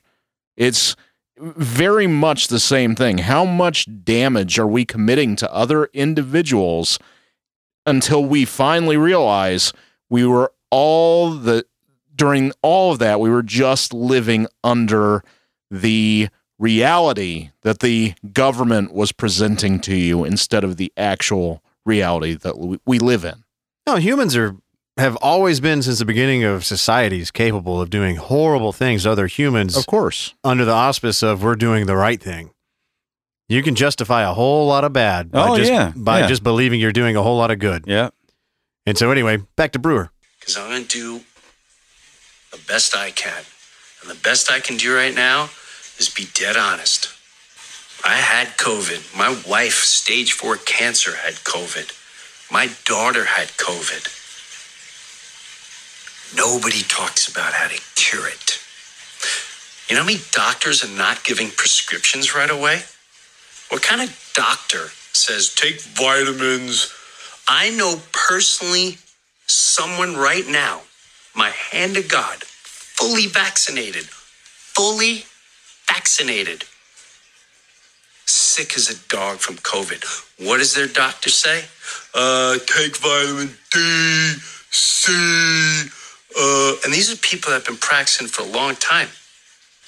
I had an infectious disease doctor. Take vitamin C, D. Why don't you prescribe me something and see if it works? Why'd you do that? Or is that not the protocol? Is that not what the the big farm tells you? Or you afraid and fear that someone will say, I wouldn't do that if I was you. It's time, and any doctor, you're not a doctor. Every doctor should be named that, that turns away a patient because they choose not to get something jabbed into their system. You're not a doctor. You're soulless. In my opinion, you're walking away from humanity. You are feeding the segregation. You are creating the problem. You are creating the problem. I know someone I talked to yesterday. Their child is sick. The doctor won't see them because they didn't get a jab. Well, guess what? That's not a doctor. That's a tyrant. That's a tyrant. Now you gotta wait months. Welcome to social medicine. Just like that. As soon as the doctors say we're not to see you because you don't have this shot that came out of some phar- pharmaceutical company, That Yeah. ain't that ain't practicing medicine. Not Yeah, at all. What do you make of your Hippocratic oath now? Yeah, I mean, do you still take care of gunshot victims of somebody who shot a lot of people? Yeah. Only if they're vaccinated. Well, apparently that's the key. That's the key to getting into hospitals now. Is you got to let them shoot you with something just so that they can save your life potentially, even if you're the worst piece of shit on the planet. I think that's why they pulled the stuff on the van people was maybe one of them, you know. Ah. you know. You Hey, know what? see? I think maybe she got the vaccine and her balls were getting swollen and it was making her all ornery, And getting all punchy tripped on a rock. over her huge balls. hey, Ele- man. elephantitis of the nuts. Hey man, there's nothing worse than having big saggy balls. It's it's it makes for a very uncomfortable life. Uh, Yes. You know, sit on a bag of ice and cool down. No, we don't trust everyone that just puts on a lab coat and says doctor. There's some great doctors out there, and there's some real bad ones. A lot of them are just licensed drug dealers. Whether you want to face that or not. The saying about I, I, I, I don't want to continue on that path. I just want everyone stand by your side. You know what's right. Unfortunately, I'm not doing the uh, Wellmont Theater in New Jersey. Not going to do that. Wake up. This has nothing to do with safety. Zero. Joe Rogan told you how to get how he got better, and and the powers that be went after him. That proves to you it's not about your health. It's about how much they're making. And Rogan, by the way, got better after three days. Yeah, he was working out again after like five or six days, back to normal. Um, and you hear it, and we've said it in- a shitload of times on this podcast, not to beat a dead fucking horse paste, but for some people, it's nothing. For other people, it takes them off this earth, and we still don't know what that variable is. Uh, you know, other than the comorbidities, poor health, being old, that kind of stuff. But it takes normal, healthy people out.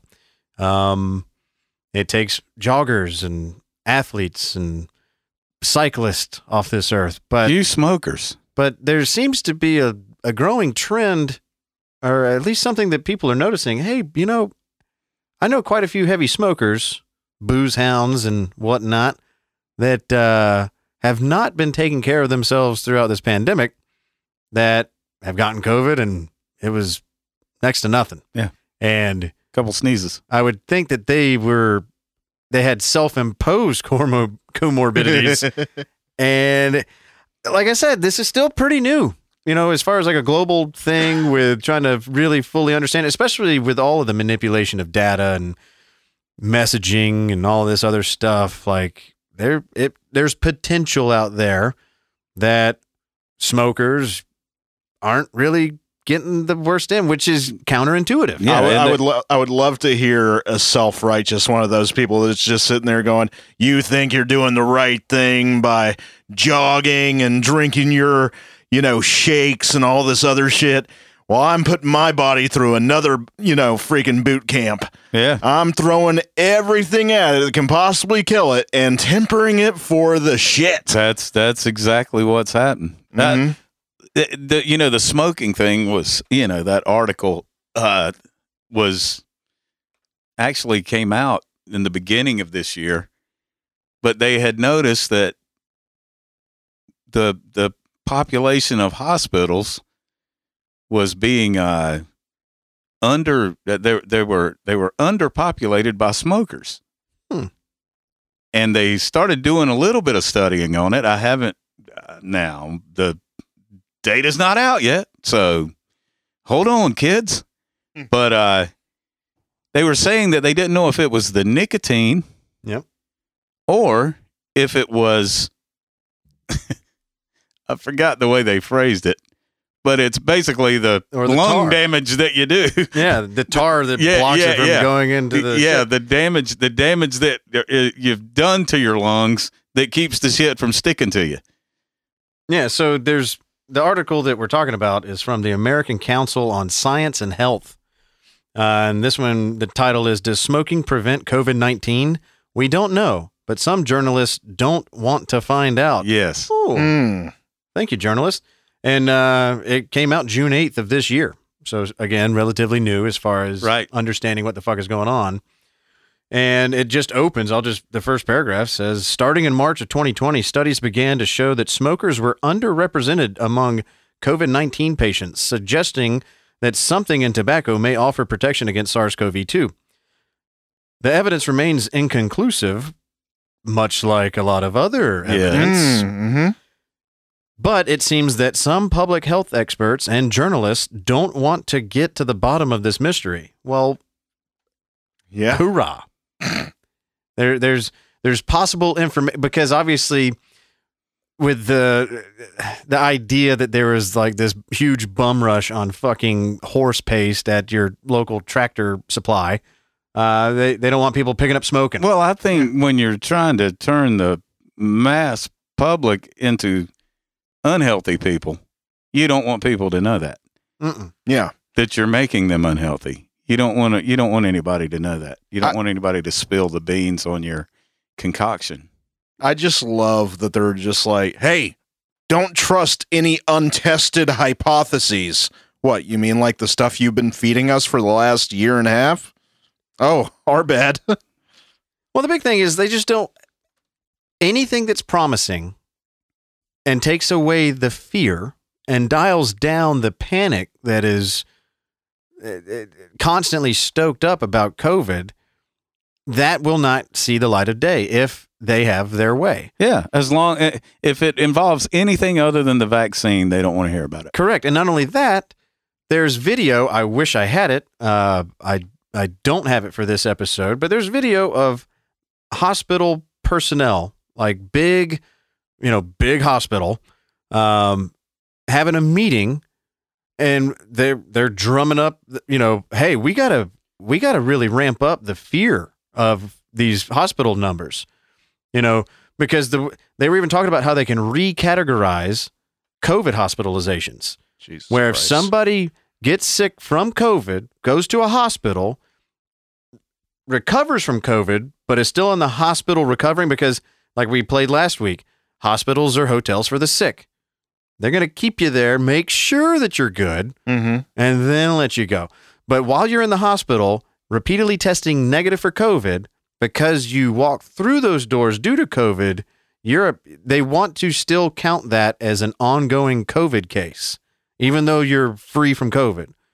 And these motherfuckers were saying, you know, we need to make this more scary because right now it seems like we're we're not we're not getting through to them. And they referenced big crowds showing up for this event or that event they're seeing on TV, and they're like, and and the remark by one of these assholes was like, well, we'll have to take that up to marketing on how to handle the messaging on this. Well, it's the point that was made previously, which was I mean, we keep on saying that there's no money in the cure. Well, there's no money in peace. There's money in the aggregated fear that is built up over time. yeah, they want to actively keep any possible good news Mm-hmm. from getting out there, which blows my mind. And what also sickens me, I, I've heard stories, I don't know how true this is, that there are nurses openly mocking dying people that they didn't get the vaccine as they're dying. Yeah, it's it's getting to the point where you're reading that you're reaching that true cult level of adherence to one message or another. Mm-hmm. Where, like I like I said, I think on last week's episode, where a buddy of mine went to go get the vaccine and he was mocked for getting it so late. I Oh, yeah. totally buy into the idea that there's medical, uh, you know, personnel that are letting somebody, you know, I don't need to go check up on them. I'll I'll check on the vaccinated first because at least they did the right thing. And them getting COVID is no fault of theirs because they they at least bought into what you know we've been telling them. Certain nurses saying, "Yeah, no, they certainly died of COVID. Just don't check their tox screen." Yeah, I mean it's fucked up, man. Like, and I don't know how widespread that is. Like, obviously that's a pretty easy fear mongering Sure. thing to say. oh my bad. I'm buying into the but propaganda. there are there are stories, and, and these are this is fact where there are medical professionals walking where they're forcing uh, where they're mandating vaccines, and they're saying no, fuck this, I'm out. And then immediately now they have a uh, a nurse shortage, Yeah, of course they do. a self inflicted nurse shortage, which immediately makes that hospital at capacity, Yep. or at least closer to capacity. And we already had that going on previously. I have a family member that walked away from the nursing profession because of how much she feared this entire thing. So we already had a shortage that they allowed to use as a you know a vehicle for their fear was to say, "Oh, all our hospitals are packed." Well, all your hospitals are packed because most of the people doing your work walked the fuck out. Yeah. So, all right. Well, fucking kudos to Jim Breuer. And, uh, you know, I don't want to end on a downer note. No, can't do that. And because I don't fully fact check everything I say on this podcast, some things that I find that are just too entertaining not to share, uh, I come across. And, well, not everybody's living their life in fear. Some people are still having house parties, get togethers. Some people are even hooking up with strangers. And I came across this doozy on Twitter. I don't even know how. I, I don't know how my algorithms are set up and why certain things come across my feed. I must be following some pretty fucked up people. So fucking hats off to you out there, timeline. But uh, yesterday, there's a Twitter account, and like I said, this could be fake as fuck, but I don't give a shit. It's hilarious. There's a Twitter account by the uh, Moddy at FCK Moddy, M O D D Y. And uh, this person writes My friend just went to a party with a girl he's been talking to for a while. And apparently, she just took two dudes upstairs to run a train on her, and he's losing it. So, if you're wondering, Jim, what in the fuck does this have to do with anything y'all just said? Nothing. Not a goddamn thing. But it's fucking hilarious. So, this person was in a message, uh, uh, was in a chat with this person who's at a party thinking that he was going home with a girl. And he took screenshots of their messages. And much in the light of Hunter Biden's text, we're going to do a little reading here between Arona and I. I love how I always end up being the simp bitch that's, you know, in the text that we read. This is all by plan, sir. Yeah. I, so I you're you're playing the guy at the party Mhm. who just witnessed his woman taking two dudes upstairs, and I'm your homie back at the house, just being like, "Oh shit, what's up, man?" It's painful that I could actually see this dynamic actually happening to us. Well, let's roll it out. Bro, all you're doing is fucking laughing. I it was sad at first, but nigga, you're making it ridiculous. like, I'm sorry your date left you behind, dog. But what are you asking me right now? I need you to come up here. They can't just do this. You know I'm in quarantine. I I, can't go anywhere. What the hell do you need me to come up there for? A ride? You for real? Two niggas just came and talked up the girl I came to the party with, and she took them both upstairs. I'm more than positive they're piping her shit. I need you to come up here so we can handle them both and her. Fuck you mean and her? I just went to the room. They all went it. They beating her shit down, bro, and she, she probably not even thinking about me. Why would you go up there, dog? I've never seen this side of you. You want to hold her hand while they're busting her shit in? Bro, just leave the party or go talk to someone else. Come up here before I air this party out. You don't own a gun. Bro, what did you mean when you said we got to handle her too? I'm crying. Women shouldn't be allowed to do that. It's a done deal, bro. Just leave the party. I can't. Why? I'm her ride. Oh, nigga. she used you for a ride. Leave the damn party. That can't be real. I don't know. Uh, uh, yeah, that can't be real. But I've that seen can't be real. There's no way. That sounds like a conversation I've heard before. I've heard that conversation exactly. I've heard this conversation almost to a T before. so, so, so, but no, I was just coming across that, and uh, there was a quote tweet that said, "I saw this before I went to bed last night, and I can't stop thinking about this tweet. What happened to these people?" and, and if you go through, if you go through the response, the responses are what makes it. And this was one that popped up that I was just like, "Oh yeah, that's why this sounds familiar."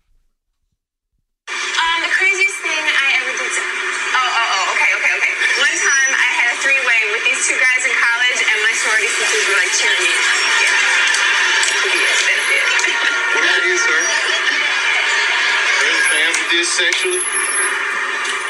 They'd probably be having sex with old gangbang here without a rope. Fucking good, man. The state is over. Good old Chappelle show. Oh, bang bang here. yeah, what? ah, fuck. Jesus Christ, Chappelle this show. is going to be the episode of our show that every clip sounds like it's being run through an airport. Oh yeah, no, the quality control on audio on this uh, clips on the clips brought to you were not great. They were either Facebook Lives or 1987 C-SPAN fucking rips or somebody recording their TV to Chappelle show. It's I I apologize for the busted ass audio, but uh, anyway, whew, well, that was a fun way to end a show, wasn't it, guys? Well, Oh, yeah. and well, in the tradition of uh, releasing a song at the end of our podcast before the song is actually available, and the song will be available this Friday, and it is the new tune from Stumblewitch. This one is called "Excuse Decision."